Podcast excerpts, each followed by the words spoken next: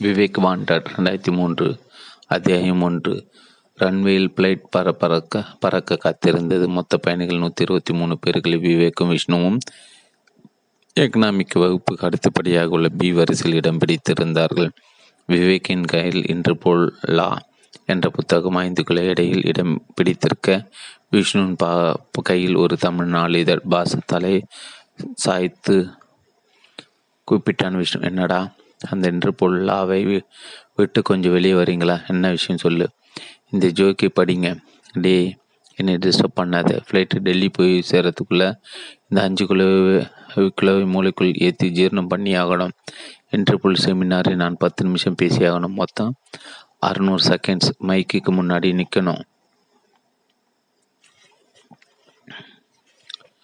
என்ன பாஸ் இந்த புஸ்தகம்லாம் உங்களுக்கு ஒரு சுண்டல் காகிதம் மாதிரி உங்கள் மூளைக்குள்ள ஒரு மினி லைப்ரரியை மூணு ஷிஃப்ட்டில் வேலை செஞ்சு பார்த்துக்கிட்டு இருக்கும்போது இந்த செமினார் எல்லாம் உங்களுக்கு முன்னாடி பாப்கார்ன் பஞ்சு மிட்டாய் டே லோட லோட உன்னோட வாயை சாத்திக்கிட்டு கொஞ்ச நேரம் சும்மா இருக்க மாட்டியா? இந்த ஜோக்கி படிங்க பாஸ் ரிலாக்ஸ் ஆகிடுவீங்க நீ விட மாட்டே கொண்டாடா அதே.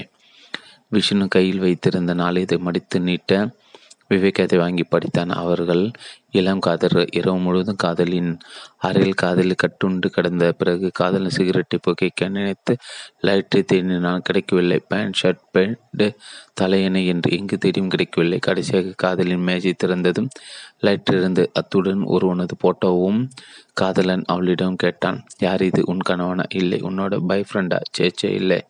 அப்படின்னு அறிவன் அமைதியான குரலில் சொன்னால் அது நான் தான். ஆப்ரேஷனுக்கு முன்னாடி எடுத்த ஃபோட்டோ ஜோக்கு எப்படி பாஸ் விவேக் முறைதான் ஏன்டா இந்த பேப்பரில் எவ்வளோ நல்ல விஷயங்கள் எல்லாம் இருக்குது அதெல்லாம் உன்னோட கண்ணில் படாதா? அது எல்லாம் இனிமே தான் படிக்கணும் பாஸ் விஷ்ணு சொல்லி கொண்டே அந்த பக்கமாய் போனேன். ஏர் கஸ்ட்டு எக்ஸ்கியூஸ் எக்ஸ்கியூஸ் மீ சொல்லி கூப்பிட்டான். அவள் பளிர் என்ற பொண்ணையோட பக்கத்தில் வந்து குனிந்தாள். எஸ் விமானம் எப்போது புறப்படும்? இன்னும் பதினைந்து நிமிடத்தில். உங்களை இதுக்கு முன்னாடி எங்கே பார்த்த மாதிரி இருக்கு. எங்கே ஞாபகம் வரல. நோ ப்ராப்ளம் அந்த ஏர் சிரித்தால் ஃப்ளைட்டு டெல்லி போய் சேர இர இரண்டரை மணி நேரம் பிடிக்கும். அது வரைக்கும் யோசனை பண்ணிட்டு வரலாம். பைத பை வேறு ஏதாவது உதவி தேவையா? எஸ் என்றான் சொல்லுங்க. அது ஒரு சின்ன உதவி தான் இருந்தாலும் தயங்க வேண்டாம் கேளுங்கள். விஷ்ணு தன் சட் பாக்கெட்டை குத்தி வைத்திருந்த பால் பேண்ட் பேனாவை எடுத்து ஏர்கோஸ்டிடம் நீட்டினான். இதை வாங்கி கொள்ளுங்கள். இது எதுக்கு? இது உங்கள் கையில் இருந்தால் நீங்கள் எனக்கு உதவி செய்ய முடியும். அப்படி என்ன உதவி? நடுமுதுகு கொஞ்சம் அரிக்கிறது பால் பாயிண்ட் பேனால் கொஞ்சம் சொரிந்து விட முடியுமா? ஏர் ஹெஸ்ட் முறைக்கு விவேக் குறிக்க don't worry mistake him he is very jovial அவன் அவள் கண்களில் தீப்பொறி பறக்க நடந்து போக விவேக் விஷ்ணுவை ஏறிட்டான். டே வாயை வச்சுக்கிட்டு சும்மா இருக்க மாட்டியா? சாரி பாஸ் விவேக் செல்போன் கணத்தது எடுத்து காதுக்கு ஒற்றினான் ரூபலா பேசினா என்ன ஏர்போர்ட்டு போய் சேர்ந்துட்டீங்களா? ஃப்ளைட்டில் உட்காந்துக்கிட்டு இருக்கோம். இன்னும் பத்து நிமிஷத்தில் புறப்பட்டு இருப்போம் டெல்லி போய் சேர்ந்தது பேசுங்க. கண்டிப்பாக செமினார் ரெண்டு நாள் தானே? ஆமாம் ஆமாம் லேட் ஆகிட்டது ஆகாது. இன்றைக்கி ஃப்ரைடே ம மண்டே மதியானம் நம்ம வீட்டில் டைனிங் டேபிளில் உட்காந்து லஞ்சு சாப்பிட்டுக்கிட்டு இருப்பேன். பிஜேபி என்ன பண்ணுறான் பிஜேபி என்ன சொல்கிற ரூபி? படா ஜொல்லு பார்ட்டி அந்த விஷ்ணுவை சொன்னேன். ஏர்கோஸ்டிக்கிட்டே ஏகத்துக்கு வெஞ்சிக்கிட்டு இருப்பானே. அதையும் கேட்குற எல்லாம் நேரில் வந்து சொல்கிறேன் டெல்லியில் எந்த hotel? Indraprastha Kohinoor circle இருக்கே அதுதானே? அதே தான் டெல்லியில் இப்போ குளிர் அதிகமாக இருக்கும். ராத்திரி வெளியே போகும்போது மங்கி கேப்பு போட்டுக்கிட்டு போங்க. சரி சரி இதே தான் வீட்டிலே சொல்லிட்டியே.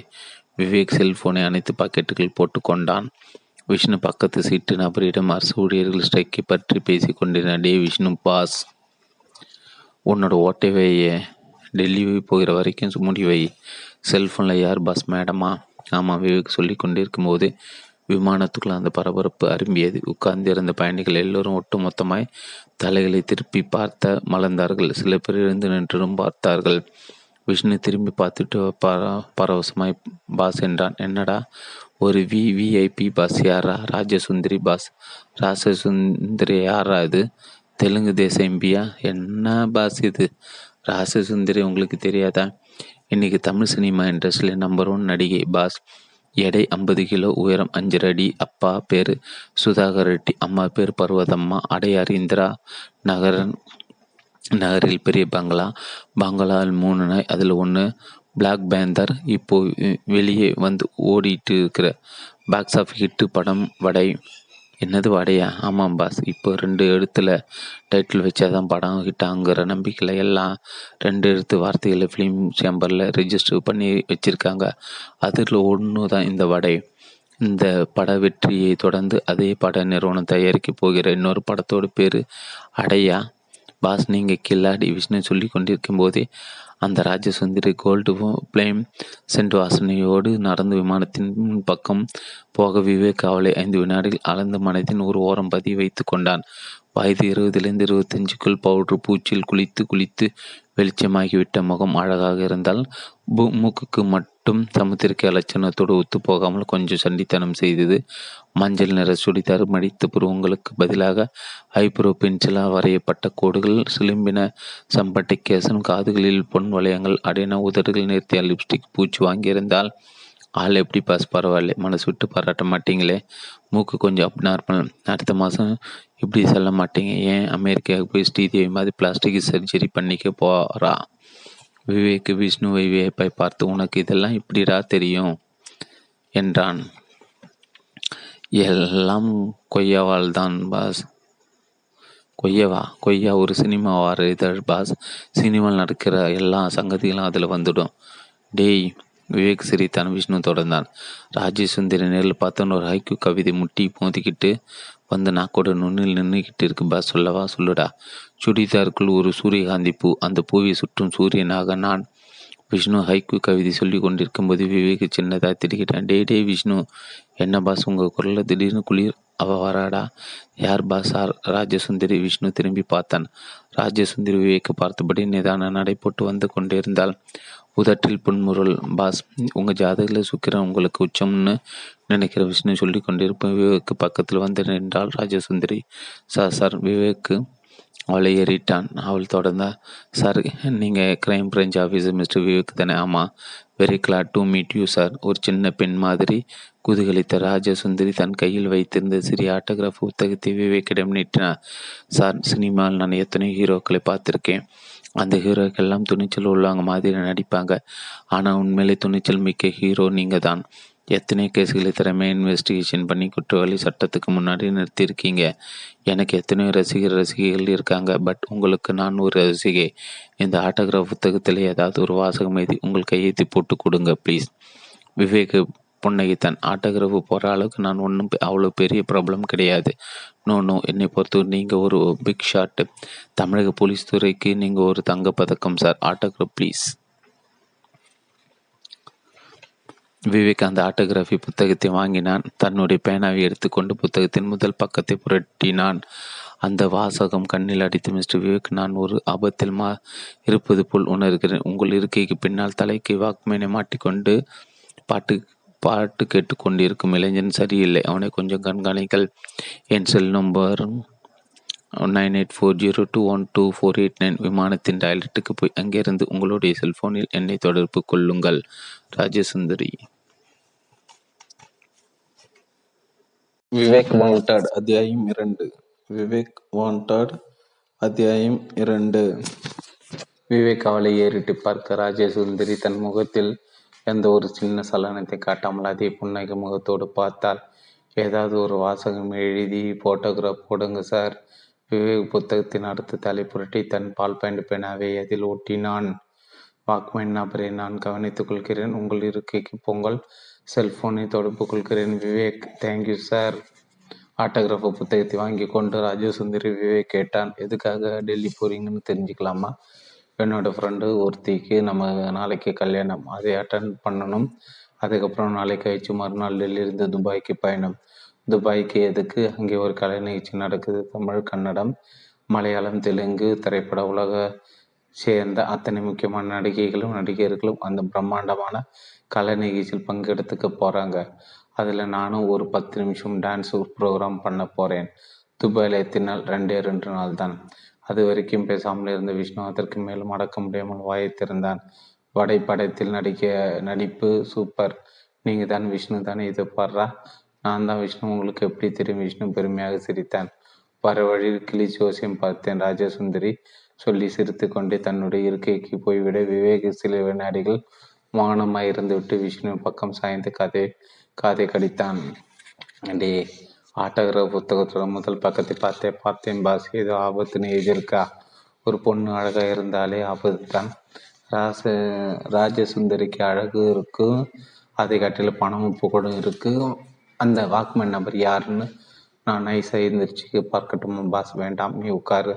ராஜசுந்தரி செல்ஃபோன் நம்பர் கொடுத்துட்டு போயிருக்கா. நான் டாய்லெட்டுக்கு போய் அவளுடைய செல்லுக்கு ஃபோன் பண்ணி என்ன ஆபத்துன்னு கேட்டுட்டு வந்துடுறேன். மெல்லை குரலில் பேசிவிட்டு விஷ்ணு இருந்தான் பக்கத்து இருக்கையை கடக்கும்போது அந்த வாக்மேன் நபரை பார்த்தான். இளைஞன் வயது முப்பதுக்குள் சுரட்டை மூடி தலையில் வாக்மன் கழுவிக்கப்பட்டிருக்க அவன் கண்களை மூடி ரசித்து கொண்டிருந்தார். இவனால் ராஜசுந்தரிக்கு ஆபத்தா? யோசனோடு நடந்து டாய்லெட்டுக்குள் நுழைந்தான். கதவை சாத்தி கொண்டவன் தன் செல்போனை எடுத்து ராஜசுந்தரி செல்போன் எண்களை உற்று எடுத்தான். மறுமுனை ரிங் போயிட்டு அடுத்த சில வினாடி ராஜசுந்தரி குரல் விஷ் விவேக் விவேக்ஸ் சார் நான் நானே தான் என்னோட நிலைமை புரிஞ்சுக்கிட்ட உடனடியே ஃபோன் பண்ணிருந்தது ரொம்ப நன்றி சார் யார் அந்த வாக்மேன் பேருபடி தெரியல சார் கடந்த ஒரு வார காலம் சென்னையில் நான் எந்த இடத்துக்கு போனாலும் இவனும் வந்துடுவான். ஷூட்டிங் ஸ்பாட்டுக்கு வந்து மணிக்கணக்காக தூரத்தில் உட்காந்து என்னை பார்த்துட்டு இருப்பான். இன்றைக்கி ஃப்ளைட்டுக்கு வந்துட்டான். கடந்த ஒரு வார காலமாக உங்களை ஃபாலோ பண்ணுறான் ஆமாம் சார் நீங்கள் உடனடியே போலீஸுக்கு இன்ஃபார்ம் பண்ணியிருக்க வேண்டியதானே சார் என் மேலே கிரேசியாக இருக்கிற ரசிகர்கள் நிறைய பேர் இருக்காங்க. இப்போ பங்களாவுக்கு முன்னாடி பகல் பூரா ஒரு கும்பல் என்னை பார்க்கறதுக்காக காத்துக்கிட்டு இருப்பாங்க. ஆரம்பங்களை தேர்ந்த ஒரு தொல்லையாக நினைச்சு போலீஸுக்கு இன்ஃபார்ம் பண்ணுவேன். போலீஸ் உடனே ஸ்பாட்டுக்கு வந்து ரசிகர் அநியாயத்துக்கு அடித்து போலீஸ் வேனில் ஏற்றி கொண்டுட்டு போவாங்க. அது பார்க்க மனசுக்கு கஷ்டமாக இருக்கும். அதனால் இப்போ எல்லாம் ரசிகர் என் பங்களாவுக்கு முன்னாடி வந்து மணிக்கணக்காக காத்துக்கிட்டு இருந்தாலும் போலீஸுக்கு இன்ஃபார்ம் பண்ணுறதில்ல அதே மாதிரி இந்த பெருவடியை நினச்சிட்டிங்க. ஆமாம் சார் இவன் ஒரு சாதாரண ரசிகனாக இருந்தால் ஃப்ளைட் வரைக்கும் வந்திருக்க மாட்டான். ஏதோ ஒரு கெட்ட உள்நோக்கத்தோடு தான் என்னை ஃபாலோ பண்ணிக்கிட்டு இருக்கான். ஓகே மிஸ் ராஜசுந்தரி ராஜசுந்தரி இனிமே அந்த வாக்குமேன் நபரை நான் ஃபாலோ பண்ணிக்கிறேன். நீங்கள் அவனை திரும்பி கூட பார்க்க வேண்டாம். டெ டெல்லி விமான நிலையத்தில் நீங்கள் இறங்கினதும் உங்கள் பாட்டுக்கு இறங்கி நீங்கள் போக வேண்டிய இடத்துக்கு போயிடுங்க. நான் அவனை கேர் எடுத்துக்கிறேன். Thank you sir by the by டெல்லியில் நீங்கள் எந்த ஹோட்டலில் ஸ்டே பண்ண போகிறீங்க சாணக் இன்டர்நேஷனல் ரூம் நம்பர் மென்ஷன் பண்ண முடியுமா? ஃபோர் டபுள் சார் நீங்கள் ஹோட்டலுக்கு போய் ஸ்டே பண்ணிக்கோங்க. நானே உங்களை கண்டக்ட் பண்ணுறேன் தேங்க்யூ ஸோ மச் ஃப்ளைட்டில் அந்த வாக்மேன் பெருவடி பார்த்ததும் ஒரு செகண்ட் கதி கலங்கி போயிட்டேன் கீழே இறங்கிடலாம் இறங்கிடலாம்னு கூட யோசித்தேன் உங்களை பார்த்தது மனசுக்குள்ள தைரியம் வந்தது. நீங்கள் ஃப்ளைட்டில் இயல்பாக இருங்க. அவன் பேர் என்னன்னு பார்த்துடலாம். விவேக் செல்ஃபோனை அனைத்து பாக்கெட் பாக்கெட்டில் போட்டுக்கொண்டு டாய்லெட் என்று வெளியே வந்தான். விமான ஒளிப்பெருக்கில் அறிவிப்பு கட்டத்தில் விமானம் புறப்பட்ட போகணும். நிச்சயத்தில் இருப்பதால் பயணிகள் அனைவரும் இருக்கை பெல்ட்டுகளை அணிந்து கொள்ளும்படி கேட்டுக்கொள்ளப்படுகிறார்கள். விவேக் வேகமாய் நடைபெற்று தன் இருக்கைக்கு வந்து சாய்ந்தான். வாகுமன் பேர் வடி பெல்ட்டை தன் இடுப்புக்கு மாட்டிக்கொண்டிருந்தான். விஷ்ணு விவேக்கின் காது பக்கம் சாய்ந்து ரகசியம் பேசுகிற குரலில் கேட்டேன் என்ன பாஸ் பேசிட்டீங்களா? ம். உங்களுக்கு மச்சம் பாஸ் என்னடா சொல்கிற வீட்டில் இருந்தாலும் கேஸ் வருது ஃப்ளைட்டில் ஏறி உட்காந்தாலும் கேஸ் வருது. அவன் யாருன்னு என்னோட கனவு கண்ணிக்கிட்டு கேட்டிங்களா பாஸ்? உம் கேட்டேன். அவளுக்கு யாருன்னு தெரியல ஒரு வாரமா இவன் ஃபாலோ பண்ணுறானா வெறி பிடிச்ச ரசிக்கணும்னு நினைச்சிட்டாலாம் விமானத்தின் என்ஜின் நிறைந்து விவேக விஷ்ணு சீட் பெல்ட்டுகளை அணிந்து கொண்டார்கள் பாஸ். இவனை என்ன பண்ணலாம்? ஒரு காரியம் செய் சொல்லுங்க பாஸ் பின்னாடி இருக்குல்ல அந்த வாக்குமன் பெருவிக்கு பக்கத்து சீட் காலியாக இருக்கு. ஆமாங்க அவன் சரி ஃப்ளைட்டு மேலே கிளம்பி கொஞ்ச நேரமானது நீ அந்த சீட்டில் போய் உட்காரு அவனோட ஷேட்டைகளை வாட்ச் பண்ணு.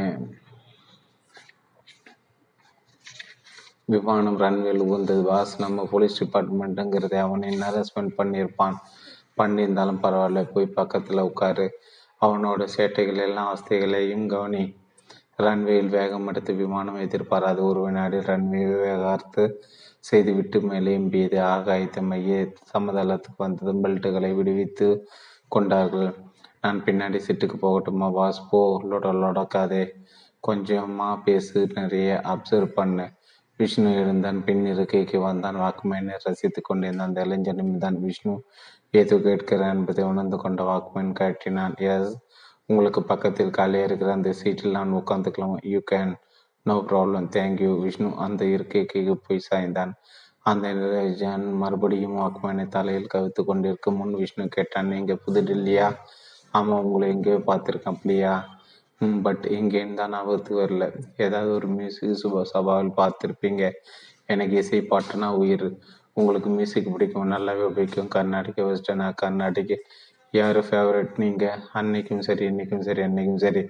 பாலகிருஷ்ணாவும் கிருஷ்ணா தான் வாய்ஸ்னா அதுதான் வாய்ஸ் உங்களுக்கு யாரை பிடிக்கும்? எனக்கு எல்லோரும் பிடிக்கும். அவன் சொல்லி கொண்டிருக்கும் போது ஏர் கோஸ்டர்ஸ் பக்கத்தில் வந்தால் காட்டில் பெப்பர்மெண்ட் வாசனை எனி எனி ட்ரிங்க்ஸும் நோ தேங்க் விஷ்ணு தலையிட்டான். உங்களுக்கு லெமன் வித்தவுட்டு ஐஸ் அவனால் புன்னகையுடன் நகர்ந்து போய்விட. விஷ்ணு மறுபடியும் அந்த இளைஞன் வாயை கிளறுவதற்கு அவன் வாக்குமனை மாட்டிக்கொண்டான் கண்களை மூடிக்கொண்டான் பேசுவதை தவிர்க்க முயற்சி செய்கிறான். என்ன செய்யலாம்? ஹேர்கோஸ்டிடம் லெமினேட் கொண்டு வரும்படி சொல்லியிருக்கிறேன். அவள் லெமினேட் கொண்டு வந்து குடிக்க ஆரம்பிப்பான்.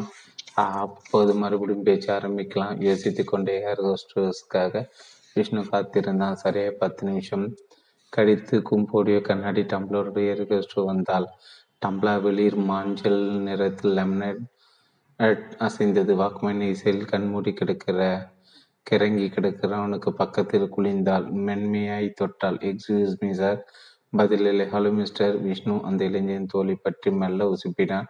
ஒரு தலை ஒரு பக்கமாய் தோய்ந்து தளர்ந்தது. விஷ்ணு திருக்கிட்டு பறக்க இளைஞன் வலது காதில் ரத்தம் கோணல் மணலாய் வடிந்து முன் கழுத்தில் இறங்கியிருந்தது. அத்தியாயம் ஒன்று ஏர்கோஸ்டரின் கையில் லெமன டம்ளர் அதிர்ச்சியில் கீழே நழுவி மண்டை உடைத்து கொள்ள பயணிகள் எல்லோருடைய பார்வைகளும் சரல் என்று திரும்பியது விவேக். முன் சீட்டிலிருந்து இருந்தான். விஷ்ணு குரல் கூட பாஸ் என்ன? இங்கே கொஞ்சம் விபரீதம். விபரீதனா? என்னடா சொல்ற? வந்து பாருங்க பாஸ். விவேக் பின் இருக்கைக்கு வந்து சரிந்து கிடந்த இளைஞனை பார்த்து முகம் மாறினான். விஷ்ணு இவனுக்கு என்னாச்சு தெரியல சார். ஒரு ரெண்டு நிமிஷமாக கேஷுவலாக பேசிட்டு இருந்தோம். ஏர் கோஸ்டல் வந்து குடிக்க என்ன வேணும்னு கேட்டாங்க. நான் எதுவும் வேண்டாம்னு சொல்லிட்டு இந்த இளைஞன் தனக்கு லெமனேட் வேணும்னு சொல்லிட்டு தலைக்கு வாக்குமணி மாட்டிக்கிட்டு பாட்டு கேட்க ஆரம்பிச்சிட்டான். நான் அவனை டிஸ்டர்ப் பண்ணாமல் உட்காந்துக்கிட்டு இருந்தேன். ஹேர் கோஸ்டல் லெமனேட் கொண்டு வந்து குரல் கொடுத்து தொட்டு எழுப்பியதுதான் தான் காதில் ரத்தம் வெஞ்சி பரபரம் பரபரவென்று செயல்பட்டான். சரிந்து விழுந்து கிடந்த இளைஞனின் தலையிலிருந்து வாக்குமனை கயிற்றுவிட்டு நாசேருக்கு புறங்களிலே வைத்து பார்த்தான். என்ன பாஸ் உயிர் இருக்கா? தெரியல விஷ்ணு. ஃப்ளைட் பேசஞ்சர்ஸ் யாராவது டாக்டர் இருக்காங்களான்னு கேள். பாரு பைலட்டோட காப்பி குவிட் ரூமுக்கு தகவல் கொடுத்து மைக்கேல் அனௌன்ஸ் பண்ண சொல்லு. தகவல் காப்பி கேட்டுக்கு போய் மைக்கேல் அறிவிப்பு வந்ததும் எக்னா எக்கனாமிக் வகுப்பிலிருந்து டாக்டர் ஒருவர் பிஸ்கட் சஃபாரியில் வேக வேகமாய் வந்தார். டாக் வேடிக்கை பார்த்து கொண்டிருந்த பயணிகள் தள்ளி நிற்க டாக்டர் அந்த இளைஞனிடம் குனிந்தார். முப்பது வினாடிகள் நாடி பிடித்து பார்த்தார். பின் கண் இமைகளை பிரித்து பார்த்தால் விவேக தளர்வாய் ஏறிட்டார்.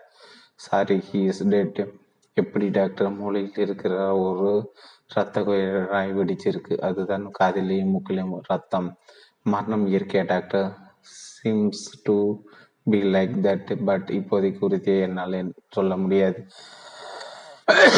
விவேக் பக்கத்தில் நின்றிருந்த ஹேர் கோஸ்டர்ஸிடம் திரும்பினான். இந்த லைந்தினை பற்றி விவரங்கள் பிளைட்டின் ட்ரிப் ஷீட்டில் இருக்கும். போய் ட்ரிப் ஷீட்டு காப்பியை கொண்டு வாருங்கள். அவள் கலவர விடிகளோடு காக்பிட் அறைக்கு போய் பயணிகளின் விவரங்கள் அடைக்க ட்ரிப் ஷீட்டை கொண்டு வந்தாள். விவேக் அதை வாங்கி புரட்டி அந்த இளைஞன் இருக்கைக்கு என்ன எண்ணுக்கு நேர் டைப் செய்யப்பட்ட விவரங்களை படித்தான். பெயர் மே கண்டன் வயது முப்பத்தி ஒன்று பிப்பர் முகவரி நம்பர் நாற்பத்தி நாலு Vahini apartment Bahadur Shah main road green homes avenue புதுடெல்லி பதினெட்டு. தொடர்பு கொள்ள வேண்டிய டெலிஃபோன் எண் eight four seven five eight nine one nine. Vishnu பெருமூச்சு விட்டான். பாஸ் வாழ்க்கை நிலை இல்லாதன்னு கேள்விப்பட்டிருக்கேன் இப்போதான் ப்ராக்டிக்கலாக பார்க்குறேன் நல்லா பேசிட்டு இருந்தான். பாஸ் பத்து நிமிஷம் கூட இல்லை. சக பயணி ஒருத்தர் இறந்து போன கலக்கத்தில் மற்ற பயணிகள் உறைந்து போய் உட்கார்ந்திருக்க. விவேக் விஷ்ணுவின் காதர்களுக்கு சிறிதுதான் இளைஞன் சீட்டில் ப்ரீவியஸ் ஒன்று இருக்கு. அதை எடுத்து திறந்து பார். நான் ராஜசுந்தரி பேசிட்டு வந்துடுறேன். விஷ்ணு தலையாட்ட விவேக் ராஜசுந்தரி உட்கார்ந்திருந்தேன். இருக்கையை நோக்கி போனான். அவள் விவேக்கை பார்த்து மெல்ல இருந்து நின்றால் கண்களை கலவரம் சார் சார் அவனால் உங்கள் உயிருக்கு ஆபத்துன்னு சொன்னீங்க. இப்போ அவனோட உயிரே இல்லையே. எப்படி சார் புரியலை? மூளையில் இருக்கிற உரத்த குழாய் வெடிச்சதுல மரணம். டாக்டர் சொல்கிறாரு ட்ரிப் ஷீட்டில் அவனோட பேர் மெய்கண்டன் போட்டிருக்கு. மெய்கண்டன் என்கிற பெயர் உங்களுக்கு யாராவது தெரியுமா? மெய்கண்டன் அவள் யோசித்தாள். ம் தெரியாது. உங்களை எத்தனை நாளாக ஃபாலோ பண்ணிட்டேன். ஒரு வார காலமாக ஃபோன் பண்ணி பேசுவானா? இல்லை. மிரட்டல் கடிதம் ஏதாவது வந்ததா? இல்லை சார் ஒரு முனை ஃபாலோ பண்ணுறதோடு சரி. நீங்கள் போலீஸில் கம்ப்ளைண்ட் பண்ணாமல் விட்டது தப்பு. இவன் ஒரு ரசிகனா? இவங்களை ஃபாலோ பண்ணி வரல. வேற ஏதோ ஒரு காரணத்துக்காக ஃபாலோ பண்ணியிருக்கான் சார் அவனோட மரணம் இயற்கையான மரணம் இல்லை. விமானம் பறந்து கொண்டிருக்கும் போது ஒரு விபரீதம் நடந்திருக்கு. எனக்கு ஒன்றுமே புரியலையே சார். அவன் யார்? எதுக்காக என்னை ஃபாலோ பண்ணி டெல்லி வரணும்? திடீர்னு அவன் செத்து போக யார் காரணம்? டெல்லிக்கு போகவே எனக்கு பயமாக இருக்குது சார். நான் டெல்லி போய் சேர்ந்ததும் இதே ஃப்ளைட்டில் மறுபடியும் சென்னை திரும்பலாம்னு பார்க்குறேன் நோ நீங்கள் டெல்லியில் இருந்து நாலாவது தங்கியிருக்கணும். மெய்கண்டு நினைக்கிற இந்த இளைஞன் உங்களை எதுக்காக ஃபாலோ பண்ணிட்டு வந்தான்னு தெரிய வேண்டாமா? ட்ரிப் ஷீட்டில் மேகண்டனோட முகவரி கிளியராக இருக்கு. டெல்லி போன முதல் வேலையை அந்த அட்ரஸ்க்கு போய் பார்க்கறதான் எனக்கு என்னமோ அந்த அட்ரஸ் பொய்யா இருக்குன்னு தோணுது சார் பார்க்கலாம். பாஸ் விஷ்ணு கையை அசைக்க விவேக்கு. அவனை நோக்கி போனான். என்ன ப்ரீப் கேஸ் பார்த்தியா? ம் உள்ளே என்னென்ன இருந்தது? நீங்கள் பாருங்க பாஸ். விஷ்ணு சொல்லிக்கொண்டே கையில் வைத்திருந்த ப்ரீப் கேஸை திறந்து காட்டினான் உள்ளே எந்த பொருளும் இல்லாமல் மொத்த பரப்பையும் அடித்து கொண்டு மூன்று புத்தகங்கள் மட்டுமே. கலிக்கு பைண்டிங்கோடு கனமாய் தெரிந்த என்ன புக்ஸ் இது ஒவ்வொரு புத்தகமும் எடுத்து பாருங்க. பாஸ் விவேக் முதல் புத்தகத்தை எடுத்தான். பகவத்கீதை இதை இரண்டாவது புத்தகத்தை எடுத்தான். பைபிள் மூன்றாவது புத்தகம் குரான் என்னடா இது? ஒண்ணுமே புரியல பாஸ். ஆல் பாரத விலாச டைப்னு நினைக்கிறேன். இந்த மூணு புக்ஸை தவிர ப்ரிப் கேஸுக்குள்ளே வேற எதுவும் இருக்கலையா இல்லை பாஸ் விமானத்திலிருந்து பயணிகள் எல்லோரும் இருக்கை கால் இருக்கைகளிலிருந்து எழுந்து நின்று கலவரமாய் பார்த்து கொண்டிருக்க இறந்து கிடந்த அந்த இளைஞன் விவேக் பார்த்தேன் யாரா நீ அத்தியாயம் நான்கு. விமானம் மூன்று நிலை மூன்று மணி நேரம் பறந்து டெல்லி பாலம் விமான நிலையத்தை விமான நிலையத்தை தொட்டபோது மழை லேசாய் தூறி கொண்டிருந்தது பயணிகள் எல்லோரும் இறங்கி போயிருக்க. விமானம் விமான விமானத்துக்குள் விவேக் விஷ்ணு ராஜசுந்தரி மற்றும் விமான ஊழியர்கள் மட்டும் இருந்தனர் ஏர்பட் ஏர்போர்ட் ஆபீசர் இரண்டு போலீஸ் அதிகாரிகளோடு விமானத்துக்குள் நுழைந்தார். பின்னால் ஹேண்டு ஸ்ட்ரெச்சரோடு நான்கு ஆற்றலிகள் மே கண்டம் ஸ்ட்ரெச்சர் நீளமாய் கடத்தப்பட்டு கீழே இறங்கி போக ஏர்போர்ட் ஆபீசர் விவேக்கிடம் கேட்ட ட்ரிப் ஷீட்டில் இருந்த மெய்கண்டின் முகவரி குறித்து கொண்டிருக்க விவேக் தலையை சேர்ந்திய அது உண்மையான முகவரியா என்று சரிபார்க்க வேண்டும். மெய்கண்டின் பிரிபிகேஷனில் என்ன இருந்தது? Bhagavad Gita Bible Quran. பக்கத்தில் நின்றிருந்த ராஜசுந்தரி அந்த ஏர்போர்ட் ஆஃபீஸரிடம் திரும்பினார் சார் இந்த மெய்கண்டன் என்னுடைய குறிவைத்து தான் பிளைட்டில் ஏறி இருக்கேன் இவனுடைய ஆட்கள் ஏர்போர்ட்டுக்கு வெளியே எனக்கு காத்திருக்கலாம். டெல்லியில் இருக்கிறவரை எனக்கு போலீஸ் பாதுகாப்பு வேண்டும். வந்திருந்தப்போ ரெண்டு போலீஸ் அதிகாரிகள் ஒருவர் Rajasundari don't worry afraid mister Rajasundari mister Vivek. விமானம் பறந்து கொண்டிருக்கும் போது பைலட் காக்பிட் அறையிலிருந்து வயர்லெஸ் மூலமாய் எங்களுக்கு எல்லா தகவல்களையும் கொடுத்து விட்டார். நீங்கள் டெல்லியில் இருக்கும் வரை உங்களுக்கு எந்த ஆபத்தும் நேர்ந்து விடாமல் பார்த்து கொள்ள வேண்டியது எங்கள் பொறுப்பு. டெல்லியில் நீங்கள் தங்கப் போகிற ஹோட்டல் ஜானிக் இன்டர்நேஷ்னல் தானே? Room number four seven seven ஆமாம் வாருங்கள் எங்களோட விவேக்கு விஷ்ணுவுடன் விடைபெற்ற ராஜசுந்தரி அந்த போலீஸ் அதிகாரியை தொடர்ந்து போக விவேக் இன்னொரு போலீஸ் அதிகாரி ஏறிட்டான். நாங்கள் ஹோட்டல் இந்திரா பிரஸ்தா போவதற்கு முன் மெய்கண்டின் அட்ரஸுக்கு போய் அது உண்மையான அட்ரஸ் தானா என்று சென்று பார்க்க வேண்டும். எங்களுக்கு ஒரு வாக்குறுதி ஏற்பாடு செய்து கொடுக்க முடியுமா? அந்த போலீஸ் அதிகாரி தன் கையில் வைத்திருந்த காரு சாவியை நீட்ட என்னுடைய சான்றோ ஏர்போர்ட் கார் பார்க்கிங்கில் இருக்கிறது. எடுத்துக்கொள்ளும் கருப்பு நிற காரின் பின்புற கண்ணாடியில் அமரா பாரத் என்கிற தங்க நிற எழுத்துக்கள் எழுதியிருக்கும் registration number double five double five தேங்க்யூக்கு car வாங்கி கொண்டு ஸ்டே ஸ்டோர்ஸில் இறங்கினான் விஷ்ணு பின் தொடர்ந்தார். பனை தூரி மழை தூரி கொண்டிருந்தது. பாஸ் இது வேண்டாத வேலை. மெய் கண்டன் விவகாரத்தை டெல்லி போலீஸ் கையில் கொடுத்துட்டு நம்ம டெல்லிக்கு வந்த எதுக்காக வந்தோமோ அந்த வேலையை பார்ப்போம். டே விஷ்ணு இந்த மெய்கண்டன் யாருங்கிறதை மாத்திரம் தெரிஞ்சுக்கிட்டு கேஸே போலீஸ் ஹேண்ட் ஓவர் பண்ணிடலாம். உங்க கூட பேசிக்கிட்டு பாட்டுக்கிட்டு கெட்டுக்கிட்டே செத்து போயிருக்கான் சம்திங் டிஃப்ரெண்ட்டு நாலு லக்கேஜ் எதுவும் கொண்டு வரல. ஒரு ப்ரிப் கேஸு அதில் கீதை பைபிள் குரான் எல்லாத்துக்கும் மேலே நடிகர் ராஜசுந்தரி வேலை ஃபாலோ பண்ணி வந்திருக்கான். உனக்கு ஏதாவது பிடிப்படுதாடா சாரி பாஸ் எனக்கு இப்போ உலகத்திலேயே முக்கியமான விஷயம் விஷயம் சாப்பாடு தான் ஃப்ளைட்டு டெட் படி இருந்ததில் யாரும் சாப்பிடல. மூணு மணி நேரமாக பறந்துருக்கும். ஒரு காஃபி கூட கிடையாது. வயிற்றுக்குள்ள பட்னி போர் நடக்குது பாஸ் முதல்ல மெய் கண்டனோட அட்ரஸுக்கு போகிறோம் அப்புறமான சாப்பாடு பாஸ் அவன் மெய் கண்டன் கிடையாது பொய் கண்டேன். அவன் கொடுத்துருக்கிற அட்ரஸ் உடுபாகுரு தான் அந்த அட்ரஸுக்கு போய் பார்க்கறது வேஸ்ட் பேசாம வா. விவேக் ஏர்போர்ட்டில் இருந்த கும்பலை ஊடுருவி கொண்டு ஏர்போர்ட்டுக்கு வெளியே இருந்த கார் பார்க்கிங் வந்தான். உள்நாட்டு கார்களோடு சேர்ந்து கொண்டு வெளிநாட்டு கார்களும் மழையே தூரில் நனைந்து கொண்டிருந்தன. விவேக் கருப்பு நிற சான்றாவை தேடினான். அரை நிமிஷம் தேடல். போர்ட்டு ஜஹாய் ஜாகானுக்கு பக்கத்தில் ஹமாரா பாரத் என்கிற தங்க நிற எழுத்துக்களோடு கருப்பு சான்றோ தெரிந்தது. விவேக் டிரைவிங் இருக்கை சஹாரா ஆக்கிரமிக்க விஷ்ணு பக்கத்தில் உட்கார்ந்தான். பாஸ் போகிற வழியில் பஸ்ட்டு ஃபாஸ்ட் ஃபுட்டு ரெஸ்டாரண்ட் இருந்தால் ரெண்டு நிமிஷம் வண்டி நிப்பாட்டுங்க. ஒரு பப்ஸ் அது வாங்கிக்கிறேன். ட்ரிப் ஷீட்டில் இருந்த மெய் கண்டனோட அட்ரஸ் பேப்பரில் குறித்து கொடுத்தேனே அதை எடுத்து படி.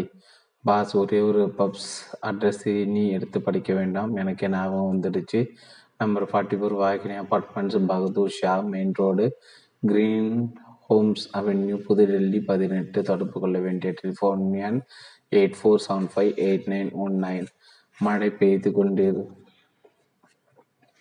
மழை பெய்து ஈரமாக இருந்த ரோட்டில் சான்றோ விரைந்தது. எண்பது கிலோமீட்டர் வேகம் விஷ்ணு அந்த டெலிஃபோன் நம்பரை நம்ம செல்லில் ட்ரை பண்ணி பாரு. யாராவது ரிசீவர் எடுத்து பேசி நம்மை கண்டன் இருக்காங்க நான் கேளு நீங்கள் யாருன்னு கேட்டால் ஃப்ரெண்டுன்னு பதில் சொல்லு. பாஸ் அந்த மெய்கண்டன் ஒரு இந்த ஃபோன் நம்பர் மட்டும் உண்மையாக இருக்க போது நீ முதல்ல ஃபோன் பண்ணி பார். விஷ்ணு செல்போனை எடுத்துக்கொண்டு எண்களை தட்டினா மறுமுனை ரிங்கு போயிட்டு போயிட்டு போயிட்டு போய் கொண்டே இருந்தது. பார்த்தீங்களா? பாஸ் நம்ம சொல்லலை. இந்த ஃபோன் கால் இந்த சான்றோ கார் பயணம் எல்லாமே வேஸ்ட்டு எதுக்கும் நேரில் போய் பார்த்துடலாம். நீங்கள் கேட்க மாட்டீங்களே? சான்றோ முப்பது நிமிஷங்கள் அழுக்கான பழைய டெல்லியே கடந்து புதுடெல்லியை தொட்டு பகதூர் ஷா மெயின் ரோட்டுக்குள் நுழைந்து ரோட்டோரமாய் நினைந்த ஒரு டிராஃபிக் கான்ஸ்டபிளிடம் கிரீன் ஹோம்ஸ் அவென்யூ எது என்று கேட்டுட்டு பறந்தது. ஐந்தாவது நிமிடம் அவென்யூ கிடைத்தது. அவென்யூவில் நிறைய அப்பார்ட்மெண்ட் ஒரு மெடிக்கல் ஷாப்பில் வாணி அப்பார்ட்மெண்ட்ஸ் எங்கே இருக்கிறது என்று தகவல் கிடைத்து காரை விரட்டினான் விவேக். இரண்டு நிமிஷம் எந்த பாகத்திலோ டிஸ்டம்பர் அடிக்கப்பட்ட வாகினி. அப்பார்ட்மெண்ட்டிலோ நான்கு அடிகளோடு நான்கு எந்த காலத்தில் டிஸ்மர் அடிக்கப்பட்ட வாகினி அபார்ட்மெண்ட்ஸ் நான்கு மாடிகளோடு மங்கி போன நேரத்தில் தெரிந்தது. எல்லா சிட் அவுட்டோர்களிலும் பிளாஸ்டிக் கயிற்றின் உதவியோடு துவைக்கப்பட்ட துணிகள் உழந்து கொண்டிருந்தன. விவேக்கை காரை நிறுத்திவிட்டு அபார்ட்மெண்ட்டின் கீழ்த்தளத்தில் ஸ்கூட்டரை ஸ்டார்ட் செய்தபடி நின்றிருந்த ஒரு சர்தார்ஜி இளைஞர் நெருங்கின excuse me yes apartment number forty four நான்காவது மாடி என்ற சர்ஜாஜி இளைஞன் தன் நெற்றியை சுருக்கினான். ஹிந்தியில் கேட்டான் அவர் அங்கே யாரை பார்க்கணும்? மிஸ்டர் மேகன் அவர் அபார்ட்மெண்ட்டில் இல்லையே. விஷ்ணு விவேக்கு பின்னால் நின்று கொண்டு விவேக்கு கேட்கும்படியாக அவன் இந்த உலகத்தில் இல்லையே என்றான் மெதுவாக. விவேக்கு அந்த சஜாதியிடம் கேட்டான் அவர் எங்கே போயிருப்பார் என்று சொல்ல முடியுமா? சாரி சார் எனக்கு அவரை பற்றி எது அதிகம் தெரியாது. நான்காவது மாடு பத்தஞ்சாவது என் அப்பார்ட்மெண்ட்டில் மிஸ்டர் மொஹிந்தர் இருப்பார்.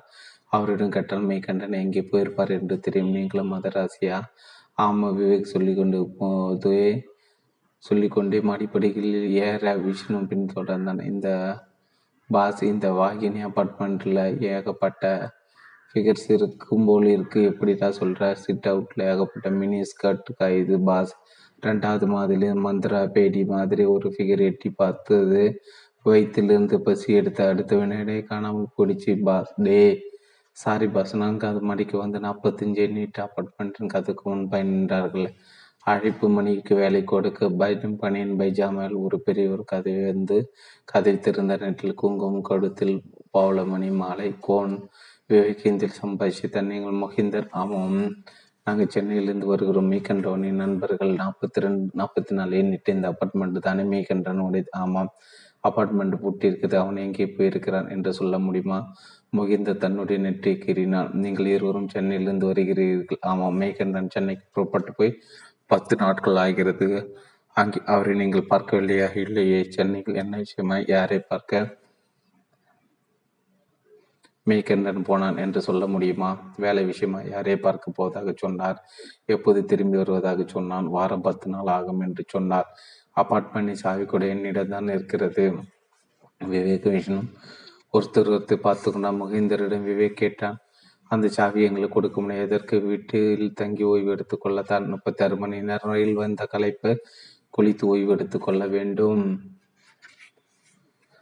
மன்னிக்க வேண்டும். கண்டின் நண்பர்கள் என்று சொல்கிறது அதை எப்படி நம்புவது? பாஸ் பெருசிடம் உண்மையை சொல்லிவிட வேண்டியதான் விவேக்கு மகேந்திர எடித்தான் நாங்கள் கண்டின் நண்பர்கள் கிடையாது. Police police. Yes. Chennai crime branch see my identification card. Vivek தன் உத்தியோக அடையாள அட்டையை எடுத்துக்காட்ட மோகிதன் முகம் அதிர்ச்சி போயிட்டு எதுக்காக இப்போது வந்திருக்கிறீர்கள்? மேய்கண்டன் இப்போது உயிரோடு இல்லை. என்ன? மோகிதன் பழுப்பு வழிகளில் கலவரம் பரவியது. எப்படி அவருக்கு என்னவாயிற்று? அவருடைய மரணத்தில் பெரிய குழப்பம் அந்த குழப்பம் தெளிய வேண்டும் என்றால் அவருடைய வீட்டை நாங்கள் சோதனை போட வேண்டும். சாவி தருகிறீர்களா? மொகிந்தர் விமானத்து உயர்த்து போயிருந்த தன் முகத்தை துடைக்க தோன்றாமல் உள்ளே போய் சாவி எடுத்து கொண்டு வந்து கொடுத்தார்.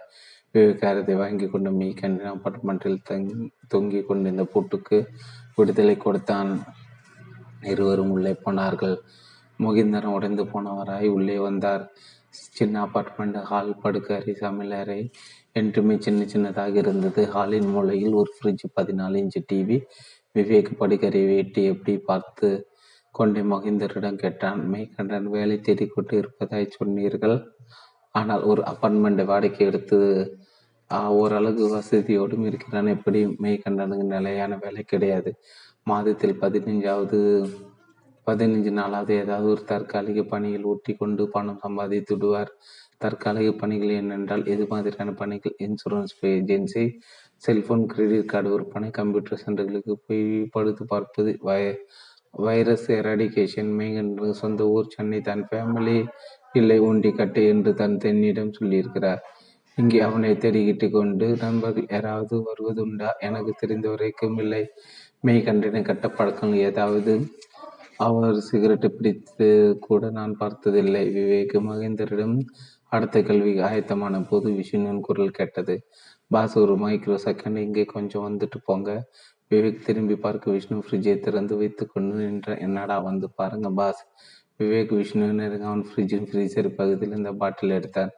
பாட்டிலின் கடுத்து வரைக்கும் ஏதோ ஒரு திரவம் தழும் திரவத்திற்கு கையளவு ஏதோ கருஞ்சூப்பில் மறந்தது விவேக் நெற்றி சுருக்கத்துக்கு உட்பட்டது. என்னடா இது? என்னன்னு சொல்லுங்க பாப்பா. ஹார்ட் மாதிரி தெரியுது. அதே தான் பாஸ்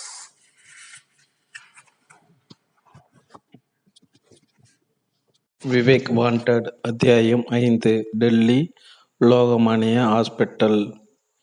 Chief doctor Pawar தனக்கு முன்பாய் உட்கார்ந்திருந்த டெல்லி போலீஸ் கமிஷனர் குல்கானி அவருக்கு பக்கத்தில் உட்கார்ந்திருந்த விவேக் விஷ்ணு மாறி மாறி பார்த்தபடி சொல்லி கொண்டிருந்தார் மேஜின் மேலிருந்து பேசி கொண்டிருந்தார் மேஜை மேலிருந்த பாட்டில் திரவத்தில் கையளவு இதயம் அசையாமல் மிதந்தது. பயோலாட்ரி போட்டபடி இந்த பாட்டிலில் மிதக்கிற இதயம் ஒரு பெண்ணோட இதயமாய் இருக்கலாம். வயது இருபதிலிருந்து இருபத்தஞ்சுக்குள் கூர்மையான ஆயுதம் ஒன்றை உபயோகப்படுத்தி அந்த பெண்ணின் உடம்பிலிருந்து இதயத்தை வெட்டி எடுத்திருக்கிறார்கள் விவேக்கு குறுக்கிட்டு கேட்டான். You mean murder doctor yes doctor இந்த பயோ லேப் ரிப்போர்ட்டில் உள்ள ஸ்டேட்மெண்ட்டு பொய்யா இருக்க வாய்ப்புண்டா? இதுவரைக்கும் பொய்யாய் போனதில்லை. ஏன்? எதற்காக இந்த சந்தேகம்? ஒரு ஆணின் இதயத்துக்கும் பெண்ணின் இதயத்துக்கும் என்ன வித்தியாசம் இருக்க முடியும்? ஒரு பெண்ணின் இதயம் ஒரு ஆணின் இதயத்தை காட்டில ஐம்பது கிராம் எடை குறைவாக இருக்கும். இது ஒன்றுதான் வித்தியாசம். அந்த உண்மையை அடிப்படையாக வைத்துதான் இந்த இருதயத்தை ஒரு பெண்ணின் இருதயம் என்று சொல்கிறீர்கள். ஆமாம். இது ஒரு ஆணின் இருதயமாக கூட இருக்க வாய்ப்பு உள்ளது இல்லையா? ஆமாம் ஆனால் அதற்கு வாய்ப்பு குறைவு. இது ஒரு பெண்ணின் இதயமாக தான் இருக்க முடியும் என்று பயோலேப் ரிப்போர்ட்டு சொல்லியிருப்பது பொய்யாக போக வாய்ப்பில்லை. இப்போது போலீஸ் கமிஷனர் குல்கான் இடமறித்தார் டாக்டர் இந்த இதயம் ஒரு பெண் உடம்பிலிருந்து கூர்மையான ஆயுதத்தை உபயோகப்படுத்தி எடுத்திருப்பதாக சொன்னீர்கள். அந்த சம்பவம் எத்தனை மாதங்களுக்கு முன்பு நடந்து இருக்கலாம் என்பதை சொல்ல முடியுமா? மூன்று மாதத்திலிருந்து நான்கு மாதத்திற்குள் நடந்து இருக்கலாம். பாட்டில் இருப்பது ஃபார்மலின் அமிலம்தானே ஆமாம்.